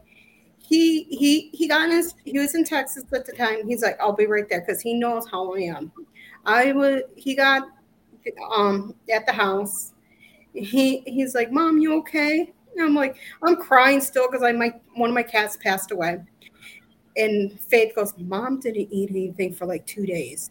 And he was he was in the kitchen making me something to eat because he wanted to make sure I was okay. He's like, "Mom, you need to eat something." And that's the character I always loved about Kyle. He always made sure we were okay, you know. And he has that I will always be there for you, mom, no matter what. And I I love that about Kyle. You know, even with the girls, they have their their characters I love about them. They always ask, "Mom, am I your favorite?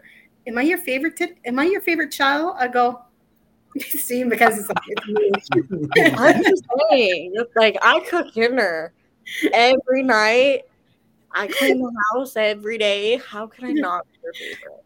I always tell them it all depends on the day of the week. That's a good answer. Seven days a week. It's Kenzie.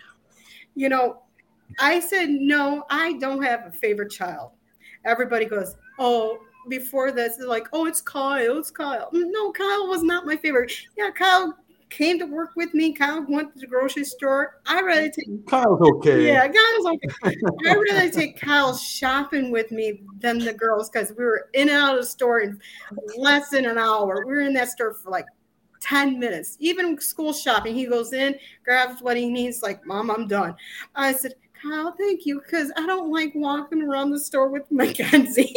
and two hours for a pair of shoes one time for that girl. And no, it was the first shot. Four. It's hard to find size four shoes. We were just discussing this. so, well, I want to say personally, um, McKenzie is my favorite of your kids because she came on the show. So, you know that that that that gives her big points for I would say for both me and Johnnie. Although so. Faith was was upset that she wasn't going to be able to make it out. Well, you yeah. know she can come I, next time. You know, and then she can be our other yeah. favorite. No, you know, Faith is like a carbon copy of me. You know, a lot younger. Mm-hmm. Everybody says, "Oh my God, your kids look alike." No, the funny story.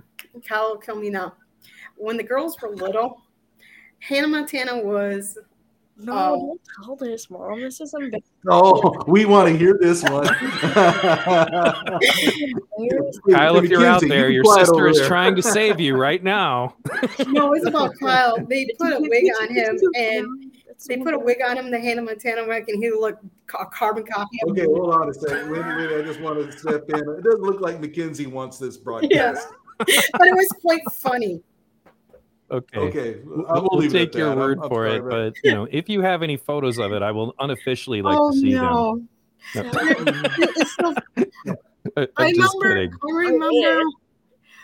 I remember when the kids were little. McKenzie and Kyle got into it. McKenzie went back in the house, grabbed her purse, Okay, hold on a second. Is this McKenzie approved? This, this message? No, it's no, it's not approved. Okay. Well, you know what, yes, McKenzie, though, on the positive note, I have to, to say that you are a great sister because I got to tell you, if my kids were in this situation and somebody mm-hmm. was wanting to say something embarrassing about the other one, they would have been like, "Oh yeah, yeah, yeah, tell them all about yeah, it. Tell them all about it."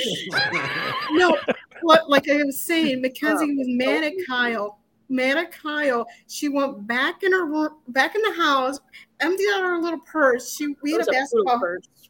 It went back and we had a basketball basketball hoop and she had some rocks there. She put rocks in her purse. She Kyle said something to, to her. She took her purse and started swinging it at Kyle. Her dad and two of my neighbors were over. My one neighbor is like six six, the other one's six two. Just dying laughing. I'm trying to break him apart. I'm yelling him, help me break him apart. and there, Kyle was like, oh, mama, it hurts. I'm like, yeah, he, she's hitting you with rocks, baby. okay, I wouldn't say that they were rocks. They were like pebbles from the side of the road.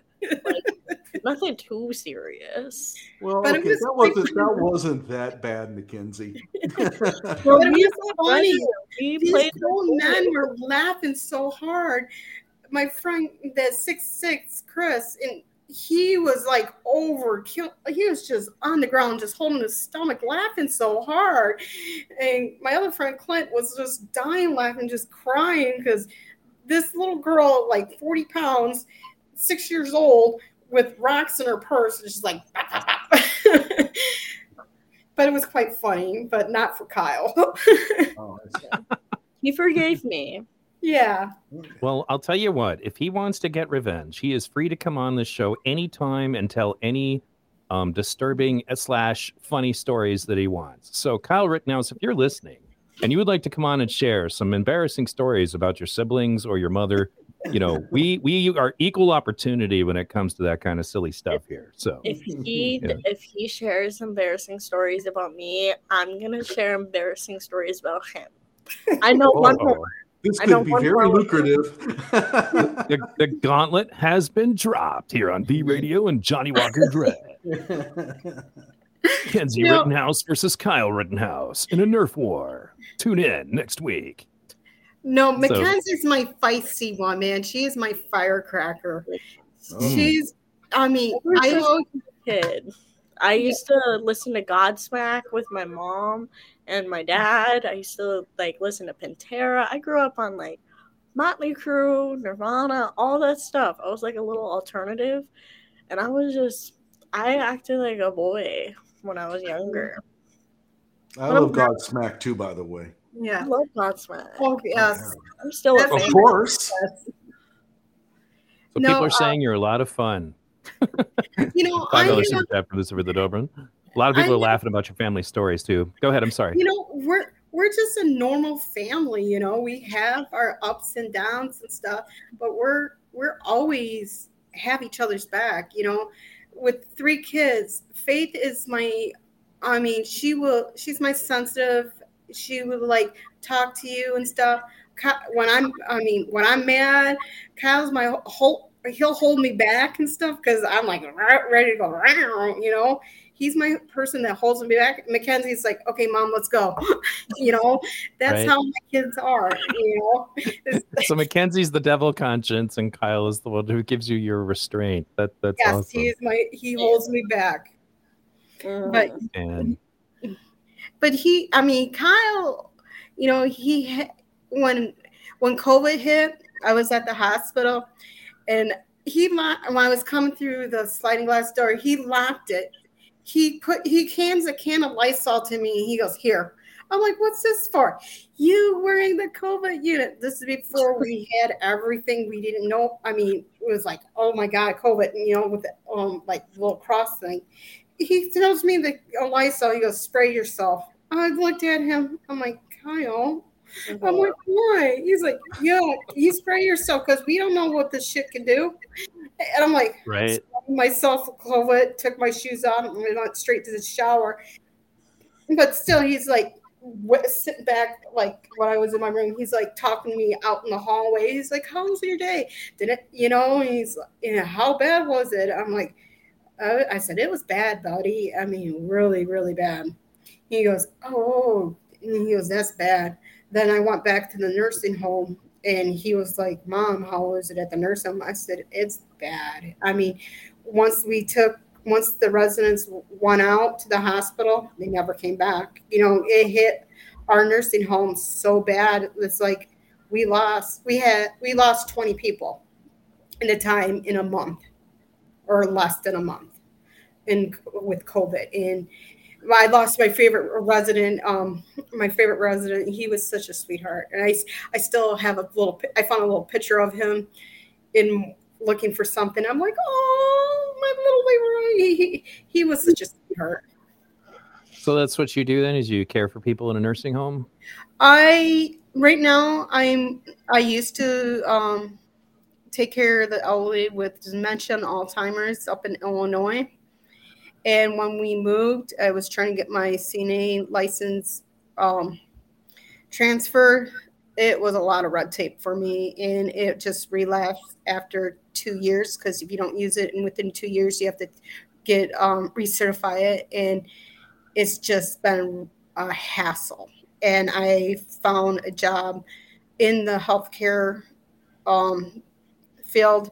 It's a one-on-one care. Um, taking care of a little girl with special needs. It, she's total care. Um, she's nonverbal, but she understands when you're talking to her. Um, G2, she's diapers. She doesn't walk, wheelchair. She goes to school, and she's a sweet little girl, but she does have her moments in the beginning. But now I make her laugh. She loves cats. I make cat noises for her, cow noises. You know, I do therapy with her. And she's 16 years old. She's such a pretty girl, you know, and some days some days she has her good days and some days she has her bad days.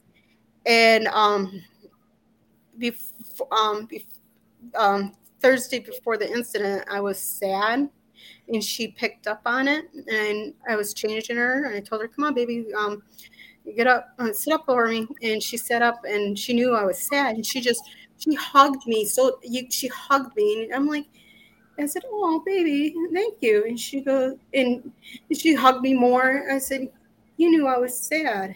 And, and she smiled at me. I put her back in her chair and we just watched her shows and stuff like that she sensed that I was sad and she can pick it up. She's very smart, but she can't verbal what she's saying. But she's she's adorable little girl. And it's really like uh, it says a lot for you that you're the kind of person who takes on a job like that. It is to be a very mm-hmm. special kind of person who has mm-hmm. that kind of empathy and compassion and patience. I have to ask a personal question. McKenzie, you said you listened to Motley Crue. Yeah. No, no, there's nothing wrong with that. You see, I'm an 80s mm-hmm. rocker, so I was like, wait, what? You know, um, yeah. um, other than my daughter, who for some reason like has the same musical interest as me, but it's one of the reasons I wanted to ask you this. This is almost kind of a segue, but like, how do people in your generation discover music like Motley Crue? If they were raised right. Oh, mom's putting up. Okay, I see what you got there. No, All right, okay, mom. If I'm honest, it was dad. Um, and me too. It was well, that. Did say Godsmack earlier. A lot of people in the chat were like, "What Godsmack?" Mm-hmm. Like there's they just this, couldn't believe it. There's this picture yeah, go ahead. of me from 2011. I don't know how old I was. I don't want to do the math, but I had like raggedy hair and I was just wearing an oversized Godsmack shirt, like staring at the camera, and I looked like a zombie. yeah so you see this is again some of that personal touch. You know for me it was like um uh, my son is also a musician. He's a guitar player and mm-hmm. he's into some of the same bands i am and then he's into some other ones that we're not. With my daughter i wasn't even sure because i had never discussed music with her but when she's a wrestler so she had an mp3 player and she i asked her what music she wanted on and that she spit out well i would like some motley crue iron maiden. And i was like what?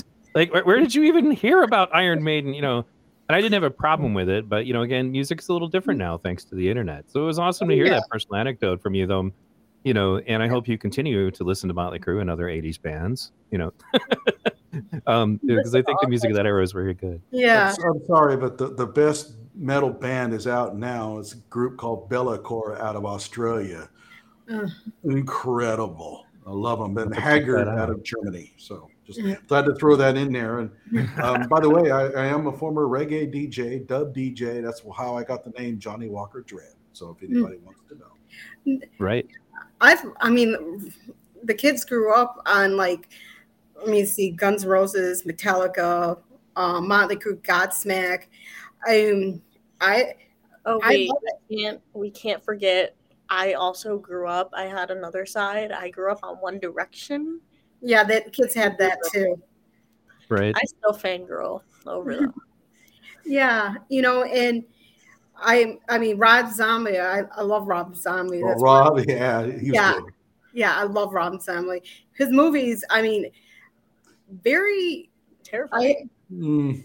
Yeah, so, so, like, a little sketchy there. see White Zombie when it was a band White Zombie in a very small theater before they had really blown up. And that's yes. that first album of theirs is the kind you can just put on and just leave the whole thing on and just listen to the whole thing. Go ahead. Yeah, I mean, I like some of his movies. I like the Halloween movies that he actually did. And those are the only ones I can watch. I can't watch scary movies. And he showed how Mike, Michael Michael Michael Myers came to be Michael Myers. I'm like, but the other one who did the original Halloween movies is like didn't show that, and he did that. I'm like, wow, that's like kind of interesting, you know. Um, we also, I also love country. You know, I up north and stuff. I'm a Midwesterner. I'm a Michigan girl. Grew up there when I was 23. Then I moved down to Illinois. I'm actually in Michigan right now. What part? Uh, right now I'm in. oh, Well, I, can't, I don't. I'm close to Lansing. Oh, okay. Close to Lansing. I'm gonna say that. I, I have Antifa that hunt me too. So Yeah. um, I grew up um, two hours north of Grand Rapids in a little town called Wellston. oh, you okay. blink, you miss. And only there's two people that I actually bumped into. One went to my high school, grew, I mean, he graduated my high school back in the 50s, was James Earl Jones. I met him twice, once in sixth Oh, grade. wow. Yes, the, the voice of Darth Vader. Also, Ted Nugent. And um, Ted Nugent up also. So this means then that you know what a Michigan left is, and you've probably drank some Vernors. Oh, that's when when I'm sick, man. That's all I want. when We were talking about this the other day, me and my mom. So she was really sick, and she was like, "Could you drive to Publix and pick me up um some burn Burners. burners?" I was like, "Okay." I'm looking through the soda aisle trying to find um burners. And- couldn't find Yeah. it. I I saw another brand. I knew it was ginger ale. I saw it for Hmm. like eleven dollars a case, and I was like, eleven dollars Yeah. a case. So I just grabbed uh, Canada Dry and checked out, and she was like, "What is this? This isn't burners." no, it's definitely not Vernors. No. Vernors is way better than Canada Dry. Exactly. If you grew up in Michigan, you know when you're sick, it's burners all the way. There's Right. Ginger ale. I feel like um Canada Dry and that other one. I don't know what the other one is named. Mhm. But I like all ginger ale. That's my favorite soda. That's the only soda I'll drink is ginger ale. Like the nice ginger, love it. Mm-hmm. Matter to me. I don't think I've ever heard of this Vernors. What is that? That's because it's a Michigan thing. it's a Michigan thing. It's, It's an like exclusive ginger ale that's like manufactured here in Michigan. yeah, it's like Faygo too. Faygo's really Was big. Faygo in- Michigan only? I wasn't Yeah. sure. Faygo's Yeah, um Faygo's Michigan thing. Delicious. I like the cream soda. That's actually, you know, you see it down here is, but it's not the same. I mean, there's this little place by where I grew up at. They have the best beef jerky. You have venison, oh, elk. Talk about that. That sounds I- Elk, elk So beef good. jerky is the best. The oh god, it's good. venison jerky from the store where I grew up at is the best. I mean, I when we went visit my parent, my mom's, my mom and my family um, back in 2019, not seen them for, I mean, for a long time. I told the kids, I said, we need to go to the store to get this beef jerky. I'm like, I raved about it and stuff. It's venison. They had, they had kangaroo I was, and ostrich and elk. I mean, it was the the kids had um, the venison. And they're like, oh my god, Kyle was like, oh my god, this is so good, mom. Even I mean, even when we went back for my mom's funeral, I said we, we had to stop there to get some, and um, they had some oh, these milk doves um, that Dave bought. Those were actually I never had those before. Those were good, and um, he, I was telling um, the kids about it, and we bought some beef jerk. I mean, some venison, some bear, and um, some elk, and it was and some alligator. and I, I when you had this venison, nothing pairs to what that store brought. Mhm. And it's it's one of the best places that you can get get it from and you can order it online and also on, on there and they'll ship it to you but i was like you look at the shipping and it's like i can just have my family just ship it to me So By the way, I'm seeing some uh, a lot of heavy metal bands listed in the chat. I- I'm sorry they're not better than Be'lakor. Be'lakor is better, so you're just gonna have to live with that. oh i see sammy hagar yeah he's pretty good Yeah. um i'm surprised nobody didn't say anything about kid rock i mean i like kid rock also Did you, have you guys listened to Guns N' Roses? Like they Yes. actually really sound good right now, uh, which is very surprising. You know, but like Axl went to like vocal vocal lessons and all that to learn how to take care of himself better. And um, Mhm. Slash sounds fantastic. And funny thing is, he's like frozen in time he still looks exactly like he did when I was a teenager, but like the rest of them have all definitely shown their age, you know. Oh, but yeah. still, it's amazing to me how great they are right now. But you know what? What were you gonna I say? went and saw Gary Numan, you know, from uh, the days of uh, Cars, the song Cars. Mm. He's reinvented himself in Gothic, uh, what they call uh, wave Gothic or whatever. It was fantastic. I mean, he's really, really good. Um, I think he's better now than when he was back then. So, Gary Numan, if you ever get a chance to see him, go check out his shows. Probably the best visual display I've ever, I've ever seen in a, in a concert. Mm. Even um, let me see, we lost um, was it Meatloaf a couple years ago? I loved. Oh, Meatloaf, he was Oh, so I- awesome. I loved Meatloaf. I mean, he was one of my favorite singers, and I I just went on like TikTok one day and it's like R.I.P. Re- you know, I'm like what? And I had to go on Google and it's like no, I started crying because I love Meatloaf. I mean, Wasn't he in some movies? Yes. yeah, he um, was. The only one I think of, he was in. He was with- in Fight Club and he was in Rocky Horror Picture Show. Yep, and he was in with um, Patrick Swayze. Um, oh, that one movie I can't remember. Oh shoot, what Well, movie now I'm gonna have to it? go look it up. Yeah. But but yeah, he um I actually that so that's another Michigan question then for you, Wendy. Mhm. Is it DTE Music Theater or is it Pine Knob? Mm, You ever been there for a concert? Never been there for a concert. Well, you might be too far away if you were up there, but yeah, basically it's like uh one of the smaller places, but there's really no bad tickets, even if Mhm. you're sitting on the grass. Mm. But that's where I went to see Meatloaf, and that's what popped in my Mm. head when I came up. Yeah. You know. So then, what about Michigan State or Michigan Wolverines? Wolverines. Oh, excellent answer. Well done. Well done. Yep. Go blue. Let's go blue. I didn't see you responding to that one. I don't know. Well, she didn't live in Michigan. Yeah, it Oh, was Stater, Stater, Michigan, and I is Wolverines. You know, some I know one person. We gone really. Is that a football Sorry, team? but yes, it's Michigan. Well, it's State it's and the whole the whole thing. Since I was I born follow the wrestling. Illinois. I like the White Sox over the Cubs. Yeah, we're we're Cubs fans. We love the Cubs. We I just said I'm a White Sox fan. You really? I didn't raise you right. Uh oh. Uh oh. Uh oh, So there's it about to be a family fight right here on Yeah. V Radio. What's your favorite football team? The Bears. Chicago Bears, like the '80s when they just owned Yes, everything. eighties, nineties. Yeah. When like- I was has like- when what has the Bears even been to the playoffs or even won a Super Bowl recently? Um, no, last they won a couple years ago when Urlacher was in Many. the thing. Many years ago. Yeah, but they have to um build their team back up. But I have to say, the Lions. I mean, I, I'm from a Michigan. I'm the Lions. The Lions suck. Oh yeah, they beat they beat the Chiefs last week.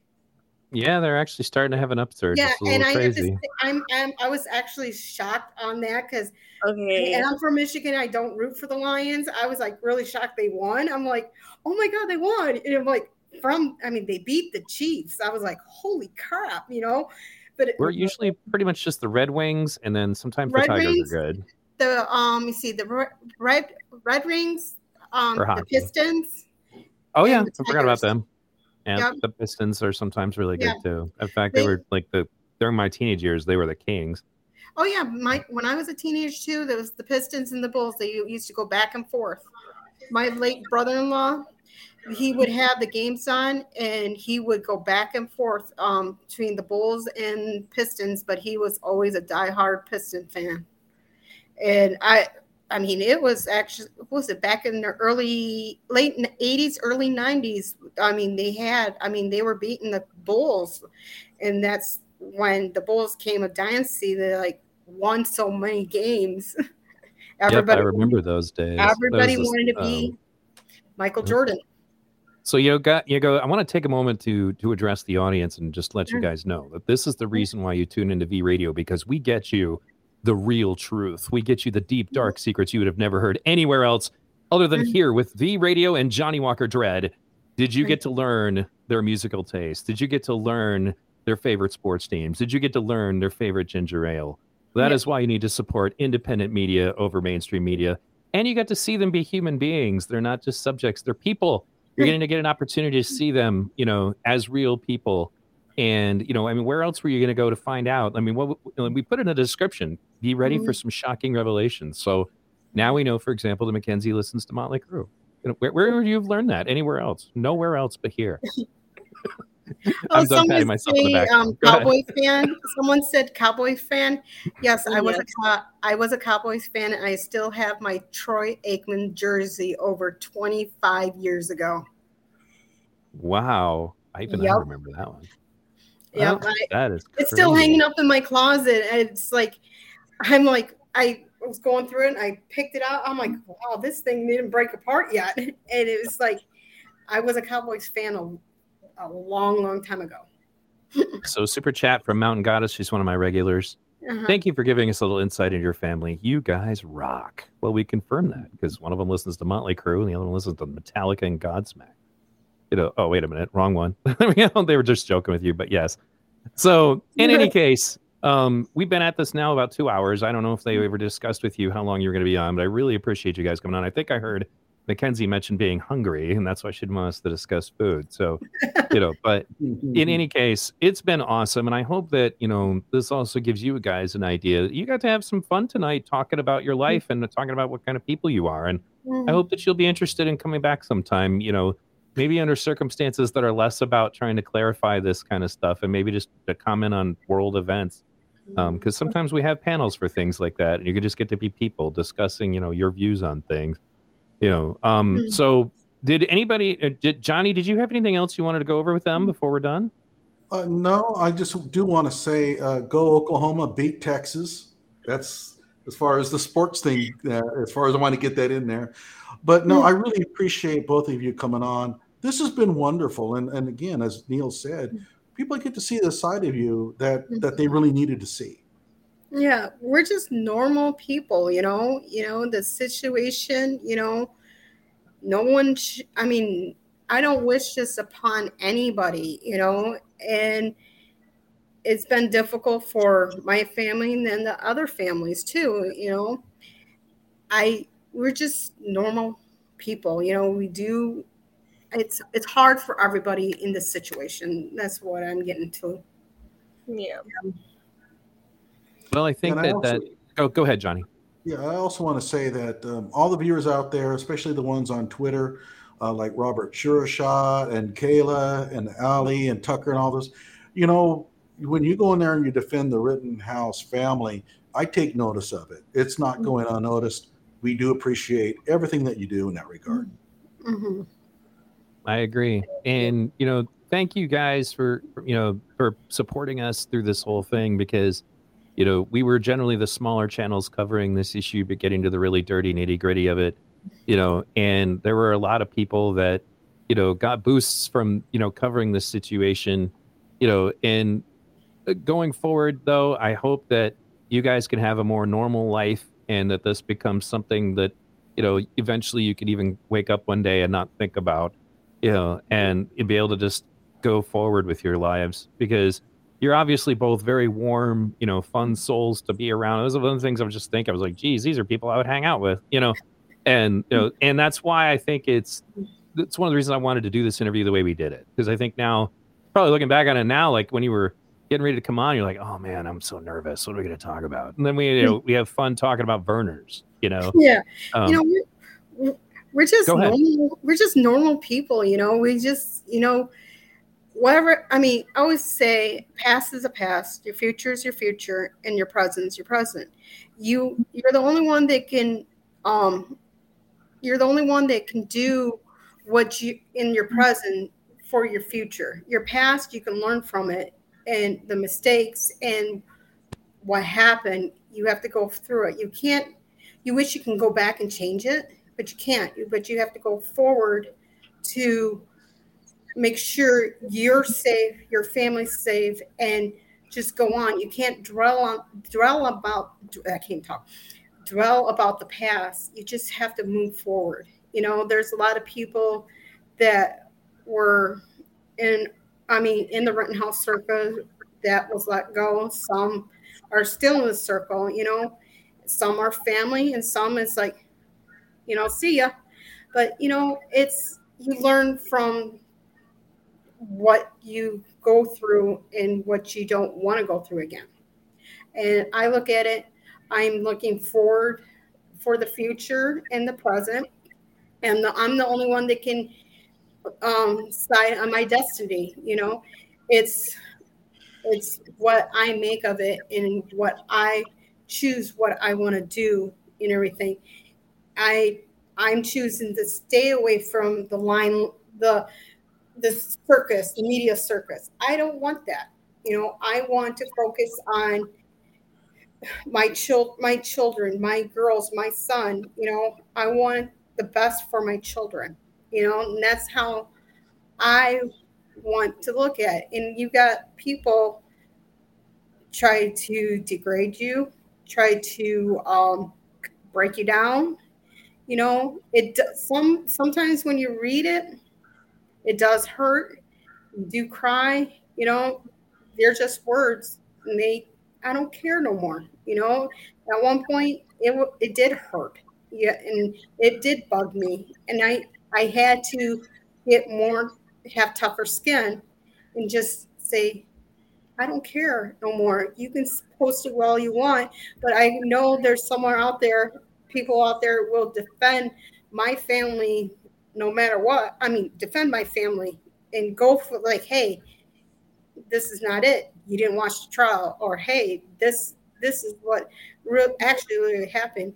There's some people did not watch the trial and still posting like posting like what they heard on or the TV. what they want to believe. Want Yeah, that's really what it's about.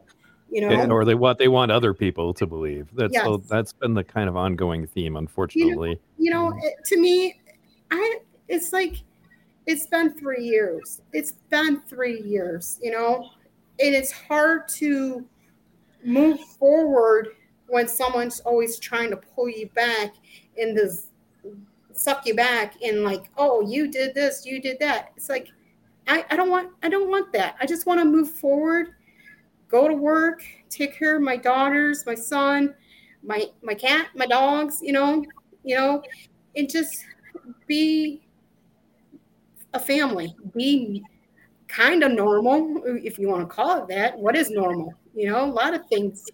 I just want, I just want the circus to end, and just be who I am. One day I want to probably want to get married again, but, but Well, It- you did meet a guy, so I know, but uh, I don't know. We're just taking it slow. Uh, but he doesn't know. fair enough. Fair yeah, enough. he doesn't know that. I mean, he's not political. I asked him. I said, "Are you a political person?" Because you know how you have to. See, he goes, "No, I don't watch politics. I don't." I'm like, I said, "I got that vibe. You don't do that crap." And I'm like, "Good." you know, I'm like, okay, maybe, but you know, one day at a time. But I want my girls to go out, go to school, go to college. Kyle do go do college or do what my kids love to do, you know. And it's hard, you know, especially with this economy now.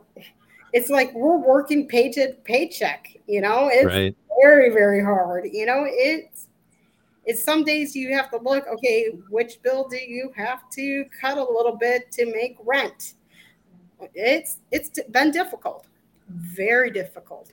But people think i'm have all this money. No i don't. No i don't. Lawyers. Lawyers are very very very expensive. And there's lawyers that took advantage of you and sucked Okay, Yep. hold on. Hold on. Let's let's not go there.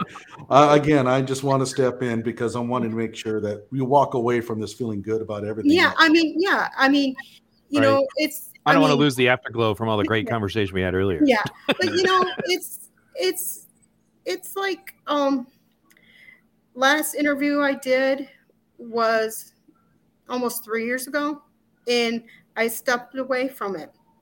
When you asked Dom's mom about, hey, blah blah, you know, can let's talk. Can I want to talk to Wendy and stuff? When do, and I thought about it. I and I'm like, I want to tell my story, how my family went through with this ordeal. I wanted people to know who Wendy and McKenzie and Faith is because we were shot into this um, thing of being that's Kyle's mom, that's McKenzie's. Those are McKenzie. I mean Kyle's sisters. I'm Wendy. That's McKenzie. Right, like she said at the beginning. I, am actually McKenzie. I, my my name is not Kyle's sister. Mom, yeah. my mom's gonna steal my slogan. Oh, I'm sorry, baby. but you know, we're just I'm gonna get that people. trademarked. You know, yeah, you know, I I enjoy I mean, I was before this incident, I was happy go lucky, trying to have a smile on face. And some people, if I don't smile, they I have the RBF face. but you know, I'm I like to make people laugh. I would I would if I get one person to laugh one day, I'm like, okay, that's I, I did my job. I always like wants to make people laugh.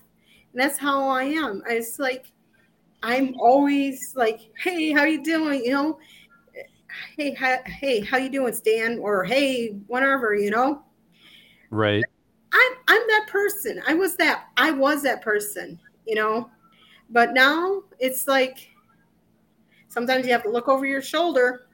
But now, and I mean, you have to look over your shoulder within those three years. Now it's like I can take a deep breath and walk outside knowing that I'm just a face in a crowd. And that's what I want to be. I want to just be a face in the crowd, crowd, not worried to seeing who's behind me want to um, stick me with a knife or or choke me to death. That's that's I don't want that no more. I just want to be that face in the crowd. When you look over your shoulder now, just you know, when you look when you look over your shoulder now, just consider that we got your back. You well, at all times, if I'm not, if I'm in the ghetto, I'm going like at least ninety. Fair enough. McKenzie, do you have any final thoughts? Um, no. I just have to go to the bathroom really bad. I've been sitting well, here you know, for like you heard minutes. that here, guys. Exclusive knowledge about McKenzie's need to go to the bathroom. So, yeah. Any case, did you have anything final, Johnnie, before we go off? I usually talk to people briefly off the air after the show, if that's okay with you guys. I promise won't be more than a minute. But um, was there anything else, Johnnie? Well, first of all, go to my channel and subscribe to my channel, the Johnnie Walker Dread Show. Uh, I would just like to thank everybody uh, who has helped uh, Wendy and McKenzie and the, the Rittenhouse family mm-hmm. um, on social media, correcting the record constantly. Um, you see something disparaging, you'll see like 30 responses, and they're all solid, um, re, you know, straightening the record out. Uh, I really appreciate everything that you do in that regard. And I don't know if there's anything else I'd like to uh, br- uh, bring up. I am, by the way, absolutely annihilating Rashad Richey, the blowhard. So if you're interested in seeing me uh, take him down, um, he wrote a book recently on quantum physics. And unfortunately for him, that's my area. So I've been uh, kind of training my guns on him. So I don't know who that is. My, what was that? I don't know who that is. Sorry. Oh, Rashad Richey. Oh, you don't want to know. He's, yeah, he's, see? he's a race grifter. And oh. So it's I, best I, that you probably don't because he would drive you crazy. You're better mm. off just not turning it yeah, even on. But he and I, you know, Johnnie and I work in this business of correcting people when they're lying, and he's he's somebody who does a lot of lying. Oh. So I guess so. As far as my final outro, guys, if this is your first time checking out V Radio, you can go back into my archives and see an awful lot of interviews uh, with different people involved with this. Um, my documentary got um, got the first actual shooter identified, Joshua Ziminski. He actually argued with me in my chat at one point. I, I remember that. I remember yep. that. And then, yeah. um, same thing. Well, I, I argued with Gage Grosskreutz at one point too. Go ahead and say what you were going to say. I, it was about the court thing. Um, mm-hmm.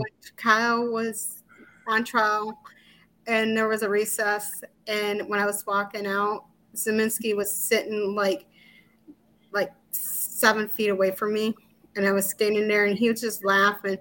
My eyes just locked on him. I was frozen, and I was shaking, and I was like, and um, one of my security guards was with me to see. He's like, "Come on, mom," and he was like, "Budget." I could not move, and I because I was I was like dead, like deer in the headlights. Look, just looking at. it. He was just smiling and laughing. Thought it, this was a joke.